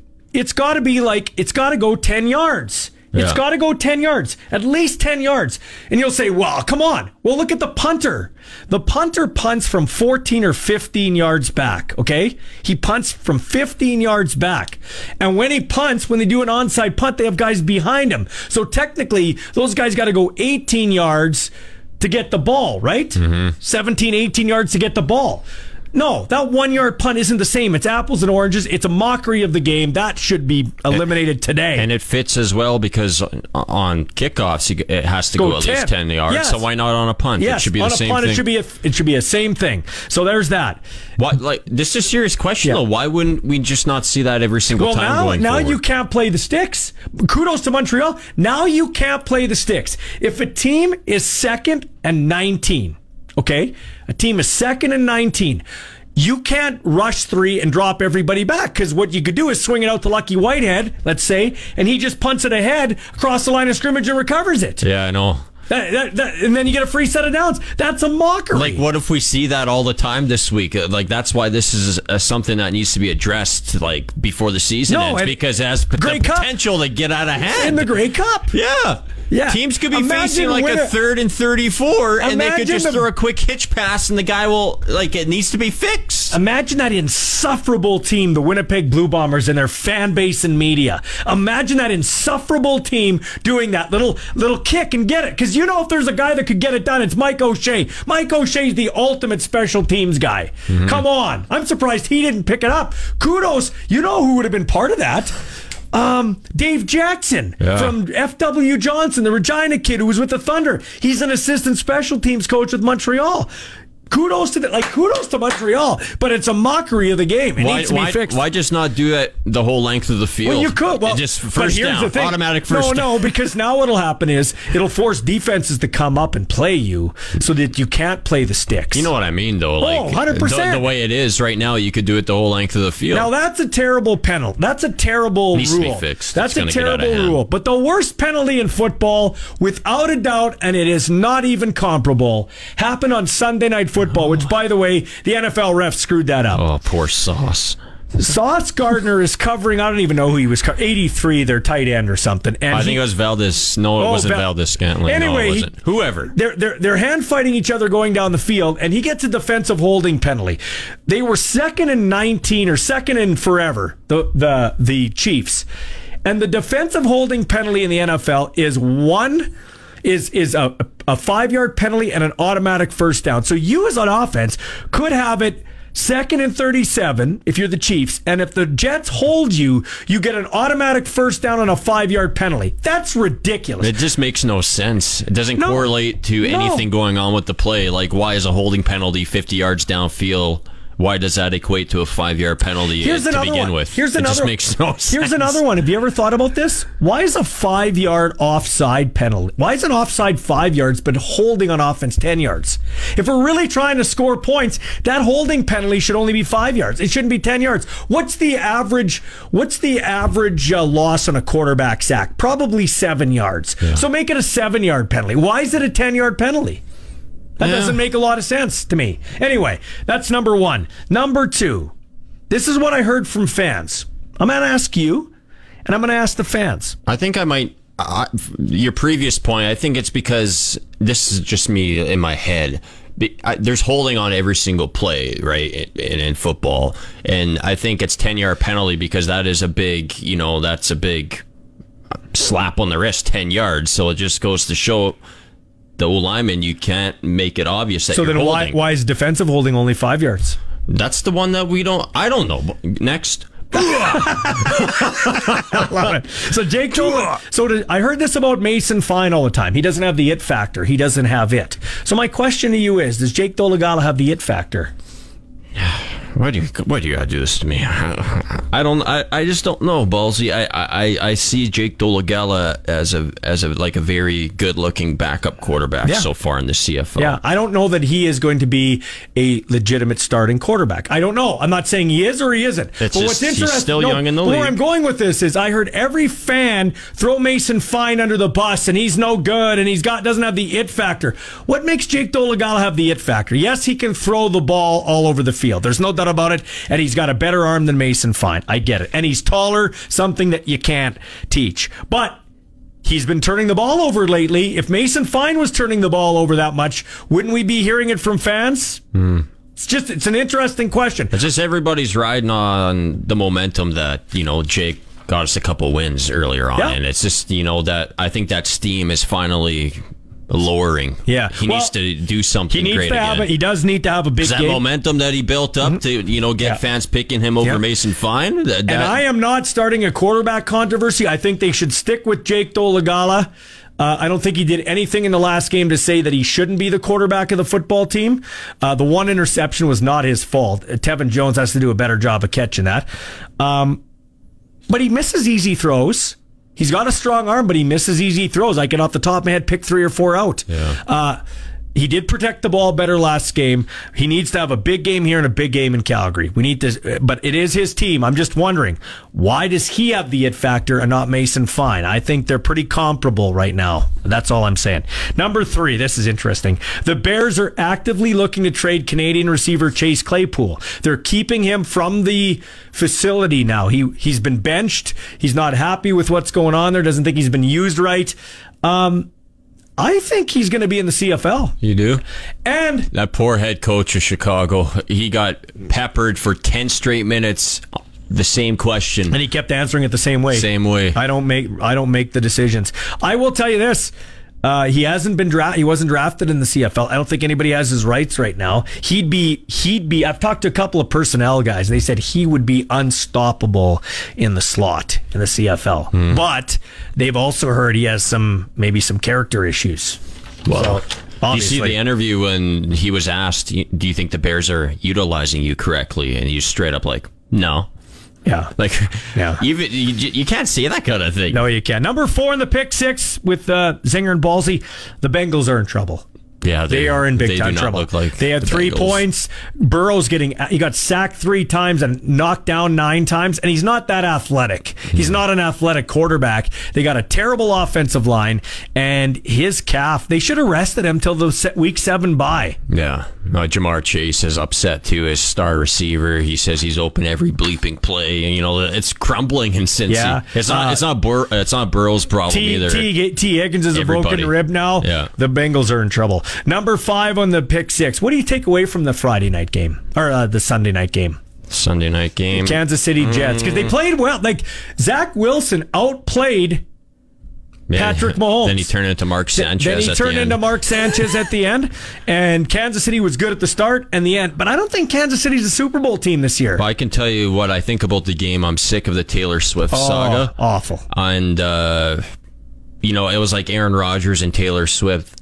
Uh, Taylor Swift, they were battling for screen time up in the press box yesterday, and it just took away from the game. It's just like this ain't a soap opera. Let's just play some football already. Yeah. like a little bit, a little bit of it's okay. Do you feel good if you're a Jets fan after that game, or is it uh, we still lost? No, I'm not feeling good. You- Zach Wilson's your quarterback. You're not gonna like. You're Yeah. not. You're not making the playoffs this Yeah. year.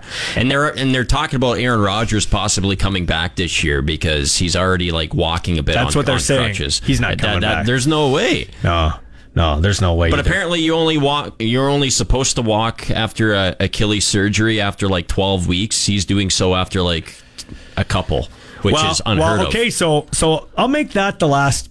That I'll make that the last of my pick six. Okay, so Zinger, our quarterback is in kind of the same situation. Trevor Harris is, I think he's eight weeks ahead of schedule, eight to nine weeks, but this is like a six to eight month recovery time at best.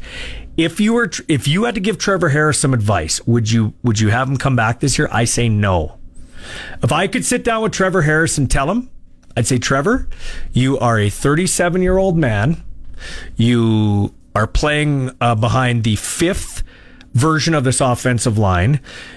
Uh, they're they're a scrappy bunch. They're better than last year. Uh, the, I'm not blaming the O line at all, but you're not a mobile guy to begin with, and you're 37. You're not 27 or 25. If you get hit again, you're done for your career. You could still play. You could come back next year and be the guy and help get a winner. I'd say if the doctors say that you're good to play, like you're good to play football, that would be good enough for me. I'd be like, yeah, okay, baby, let's strap it up and let's go get the gravy. That's what I'm talking about. Okay. If the doctors give them the green check mark, ballsy, that means you're good to play. Hmm. You know, it's either you're not or you are. Interesting.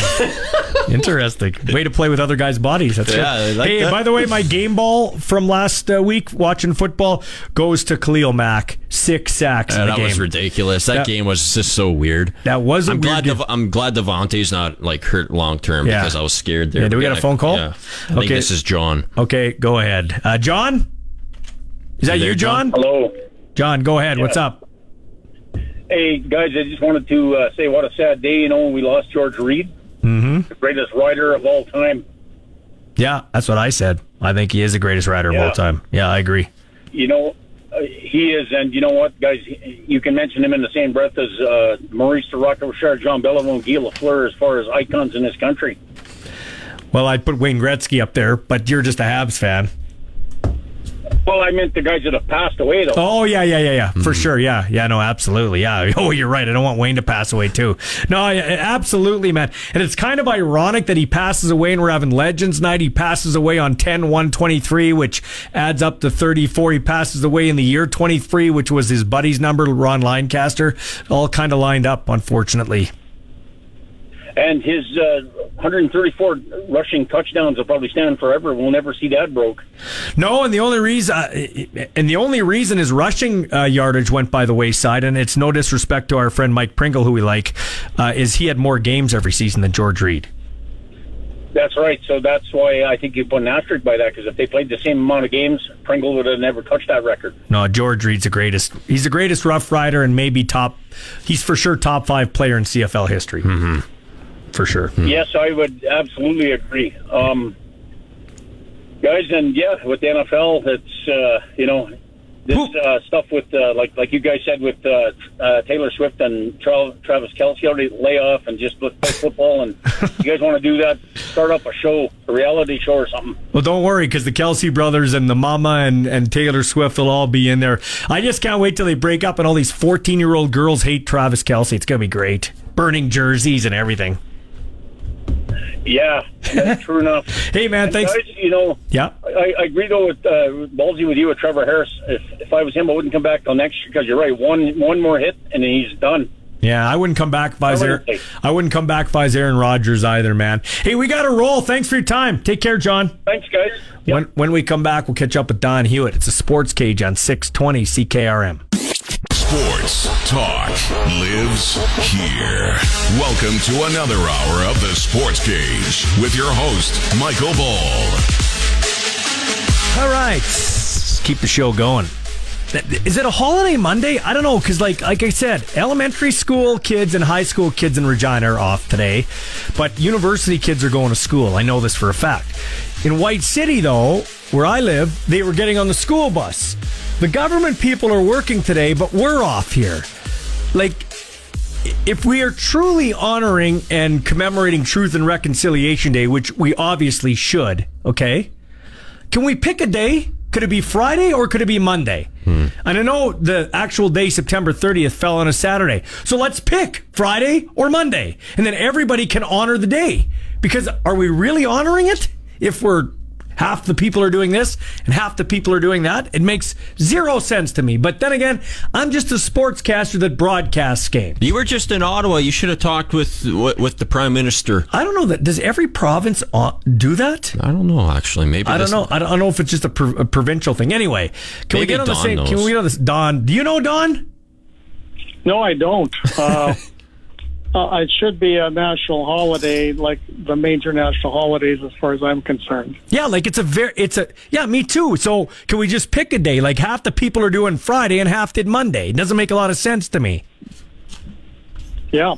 It's, it's it's nationwide. It's nationwide. Nationwide. Okay, so here we Nationwide is go. on your side. Here we go, Huey. Don Hewitt, legendary broadcaster. We've had a great show today. Jim Hopson, Dale Isaac.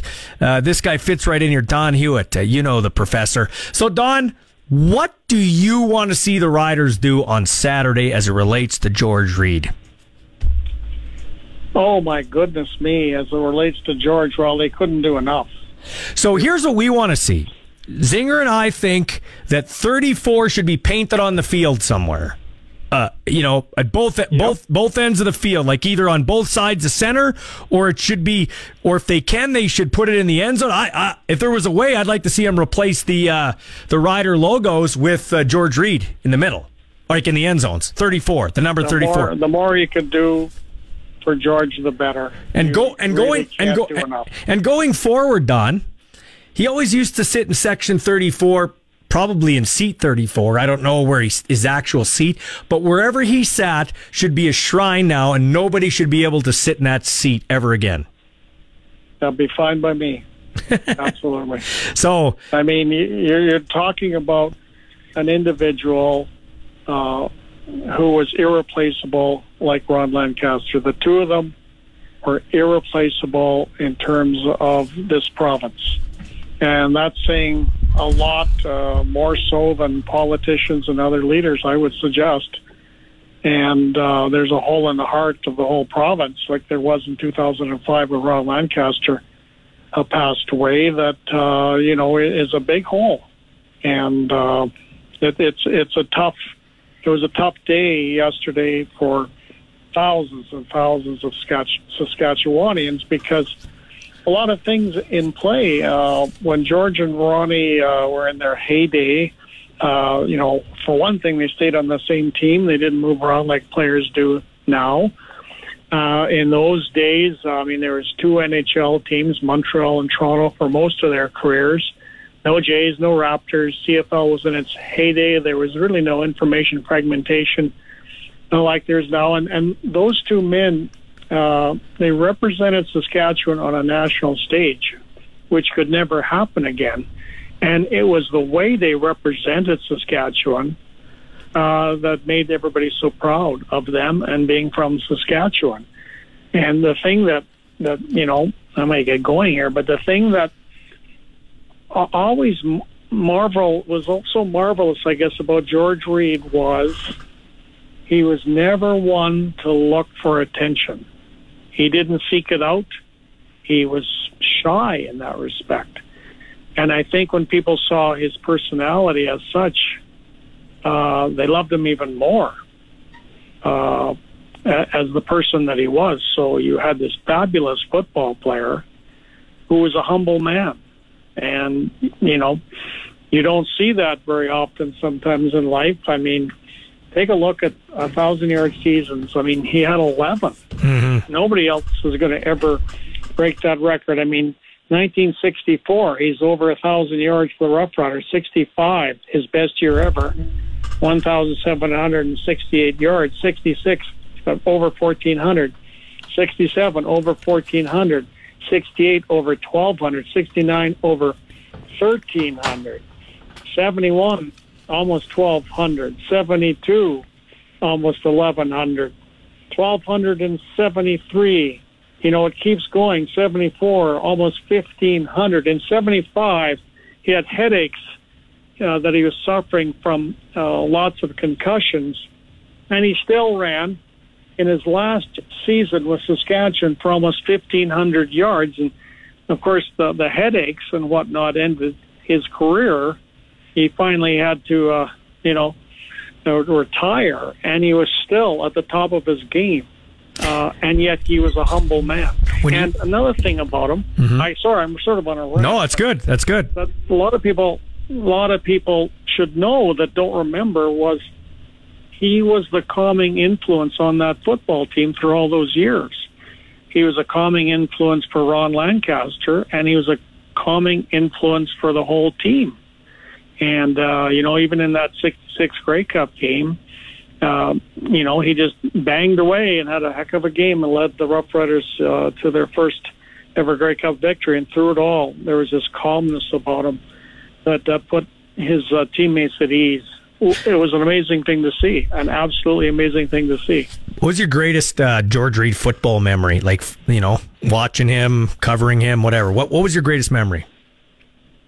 Well, I, you know, in terms of a, a great memory, it, it, it was some respects the influence that he had on the community, which was so vast in those days. I remember the precursor to the Rider dinner and now the Plaza of Honor dinner was uh, Father Mooney's Rider smoker at the old St. Anne's Parish in South Regina.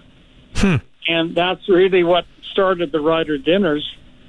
And I remember in those days, uh, you'd go to Mass and Father Mooney at St. Anne's and he'd, he'd do his sermon and he'd say, Forgive us for our sins, pray for the sick, and may George Reed rush for 100 yards this afternoon against Montreal. that was that was his sermon That's the because we best. used to play on Sunday afternoons in those days, of course, Ballsy. Yeah, that hey, you know what? That reminds me of Father Balzer when I was an Altar Boy. I always loved when it was a Rider game day because Father Balzer was uh, was a um, he was a season ticket holder, and so he would uh, he'd stand up there and he'd go, "You know, folks, it's game day. There's no sermon today." Because he wanted to get he wanted to get to the game fast for the one o'clock kickoff. He had to do breakfast and everything, so he had to get out of there. I loved it. But anyway, back to back to that uh, that great story. Sorry. Well, there's a lot of things you can go on forever, and, and the influence he had continued after his playing days, uh, for sure. Uh, one one beef I've always had is the fact that Mike Pringle uh, beat his all-time rushing record in the CFL. Course, Pringle 16 425, George 16 116. The third guy's like five six thousand yards, five thousand yards behind. And the reason I didn't like it, and I'll never like it, is because of two reasons. First of all, Mike Pringle played in the steroid era, uh, and he wasn't the only one on steroids, but he certainly was. He was juiced up, and the only juice George Reed was using was probably orange juice in the time. And smoking And- and smoking. yeah, that's true. And secondly, of course, Pringle played uh, for a number of years with the Baltimore Stallions that had an all-American offensive line. If you remember the '95 Grey Cup game when Baltimore played Calgary right here in Regina, I mean, Calgary just couldn't match up on their defensive front with these big five American offensive linemen, and Pringle ran wild in that game, and they won the Grey Cup. And George Reed had none of those advantages, none at all. Yeah, and uh, so to me, I he he's, he still should be the rushing leader of all time in the CFL in my in my opinion. Yeah, and Pringle had 18 games. George had 14 games. Yes, I mean, and and another thing that, that people forget too is George made it much easier for Ron Lancaster because Ron Lancaster was never second and long. George was always giving you those five yards. Ronnie So- was always looking at second and five. And in, in those days, they ran all the time in first downs. Like the defense knew they were running. Everybody knew the ball was going to George Reed. There was no doubt about it. First down, it goes to George Reed. The defense stacks it up. They still can't stop them. It's second and five, and Ronnie's got lots of advantage. So for that for that for that reason, Don, that's why I say George Reed is the greatest Rough Rider of all time. I wouldn't argue it. And you know what? Had George Reed not retired in 75, they would have won the 76 Grey Cup game. Without doubt, because he was on the sidelines at that game. If you remember the history, I know you do, Ballsy, uh, Molly McGee cracks his ribs early in that game. They didn't dress Robert Holmes. They had Tom Campana trying to get a first down, and George Reed was on the sidelines and in that game in Toronto. He had a nice leather jacket of some sort, and he was cheering on the team. And John Payne, rightfully so, wanted him on the sidelines to have his presence there with the team in this Grey Cup uh, game. And I thought, oh my goodness, if George was playing in that game, that is that's a win for Saskatchewan without question. That would have been a win for Saskatchewan. So you just can go on and on about him. And when you say uh, that he's the greatest rough rider, I, I'm not going to argue that at all. And another thing was um, the class that he showed, and that that really was was evident in his battles with Wayne Harris of the Calgary Stampeders. In fact, the hardest hit I've ever seen uh, in a Rough Rider game, and we had a pretty good one by Brunson earlier in the season on special teams uh, here at the new stadium, but the old uh, Taylor Field was Harris hitting Reed, and the thud was like a, there was sort of a, it was a deep sound, and it echoed. And I've never seen a collision like that in my entire life. And both of those men got up and went back to the huddle. There's no trash talk. They respected each other. In fact, Wayne Harris said later, he said, I respected George Reed so much. I tried to hit him as hard as I possibly could, but always clean because he was George Reed. And, and George was the same way. Ah. He'd just take poundings and he would just, you know, he'd waddle back to that huddle. He'd get up slow. He'd barely get down in a three point stance. And then as soon as the ball snapped, bang, he's going into the line of about 100 miles an hour with those big thighs and churning his legs. And, um, yeah, I just, it was an incredible rivalry between those two men. George Reed George Reed never ran back to the George Reed never ran back to the huddle. They asked him why he doesn't run back to the huddle, and he said, "I only get paid to run one way." One of the greatest lines of all time, George Reed. Hey, uh, Don, we're up against the clock, man. You always bring a lot to the table, and you'll bring more on uh, Saturday. I'm sure you'll have an opportunity to give some more stories during the pregame show. I hope you will. Thanks for your time, Huey. Okay, thanks, guys. Thanks, Ballsy. Take care. Guys later, Zinger. It's awesome. Uh, Don Hewitt joining us. When we come back, we'll hear from Coach Craig Dickenson and Jim Hopson to wrap the show up. This is the Sports Cage on 620 CKRM. Uh, we got Coach Dickenson. You know what? Actually, you really made a good comment here when we were talking off air. Uh, you commented that the touchdown before the half really hurt you. Talk about that a little Yeah, bit. well, we felt like we were in the game. We hadn't given up a score, and they were able to score that touchdown with what about 15 seconds left, and so that one hurt us, Luke, and, and we came into the half down eight. Um, but I still felt like we had a good shot, you know, one score game, and came out in the third quarter, called what I felt like was a, a good kickoff return, didn't execute, got tackled at our own 25 or 30, and just couldn't get anything going in that third quarter, and then found ourselves down too much in, in that fourth quarter, and we made a, a valiant comeback attempt, but you just can't win consistently when you're down that far. So we got to figure out a way to, to play better throughout the game and not have to turn it on late. Obviously, the attention's now turning to the playoffs. The whole league is talking about it, right? And you know, and it's becoming very apparent that if you guys are in the playoffs, coach, you're going to have to go on the road. You're going to have to become road warriors, and that hasn't happened yet. Are you, how concerned are you, and what do you think you need to do to turn that around in a, in a really quick window? Yeah, I I'm concerned. We're not playing well enough, but I really want to put our best foot forward this week. We got a home game against Hamilton. We got eight days. You know, we, we should have ample time to prepare and hopefully get healthy. and then we'll figure it out from there. But we just got to play better, Luke. You know, we haven't played well in the last three weeks. We will have well in spurts. I'll say that we do play well in spurts, but we haven't played well consistently for 60 minutes. So we just got to keep working. I told the guys, you know, we're in this together. Coaches, yeah. players, football ops, trainers, everybody, and, and we need to play better, and we want to play better. Now, what are we willing to do to hopefully put our best foot forward and play our best football here these last three? Right, and I think you know that's a really good like. Hey, look, listen, it's consistency. It's funny. Do you do you have anything in your mind that's that's preventing you from becoming consistent? Is there one sort of piece of this of the operation logistically of the game day of, of something that's that's preventing you from making that step? No, I, I don't. I mean, I, I feel like football is a game of momentum, and and you know you're going to have highs and lows. There'll be points when they have momentum, and then you got to find a way to get it back. What I don't like is is I don't like going through droughts there where you know you got three or four possessions, you don't do well, they score a couple times, and now you find yourself down, and it changes your your game plan. You know, one of the things we want to do, we want to run the football, we want to be physical. Well, when you're three scores down in the fourth, you got to throw it, and uh, I want to get away from that if we can. Yeah. But we got to have the lead for us to be able to do that. Yeah, you're, you're just getting off schedule essentially. Yeah, you have to. Now you're just trying to call your best game to try to get back into it. So we got to try to stay stay the course. Try to run the football early. Try to wear teams down a little bit, and stay within striking distance if we do get down. When you go down three scores, it makes it awfully hard to come back. Are there, are there is there anything that you're actually like you're actually happy with. You know what I mean? Like, like I, this is. I don't want to like just sort of you know throw on green goggles, but like, what aspects of the the operation right now are you are you okay with? Well, I'm happy with the the uh, the effort and really the the commitment level of the of the players. I mean, we had two or three guys out there tonight that were nicked up pretty good, and they just kept playing. You know, we had them. They were out, they were back in, they were out, they were back in, and then at the end of the game, everybody that we needed was able to play. And you know, a lot of them are playing at 60%, 70%, and getting it out. So that's what I am happy about. I think we've got good toughness as a group. I think mentally we're pretty strong. I really do. I feel like they, the next man up is strong on our team. We just got to do a couple of little things better. Uh, a couple of those big plays hurt us.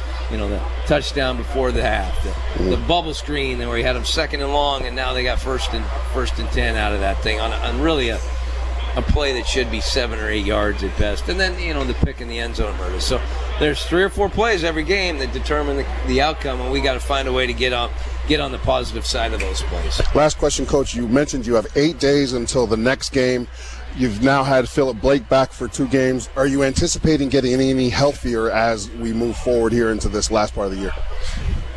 Um, I don't know if we'll get any healthier, but what we do have, I feel like the guys we have are are good enough to win with. We just got to get them 100%. I, I think what you saw out there, that'll be the team you see for the most part moving forward, but we got to make sure that those guys um, are 100% going into this next game. And we, we weren't, but. Uh, you know, there's no excuses. That that's a good BC Lions team. They're tied for first in the West for a reason. They got a good bunch, and and they played better than us tonight and deserve to win.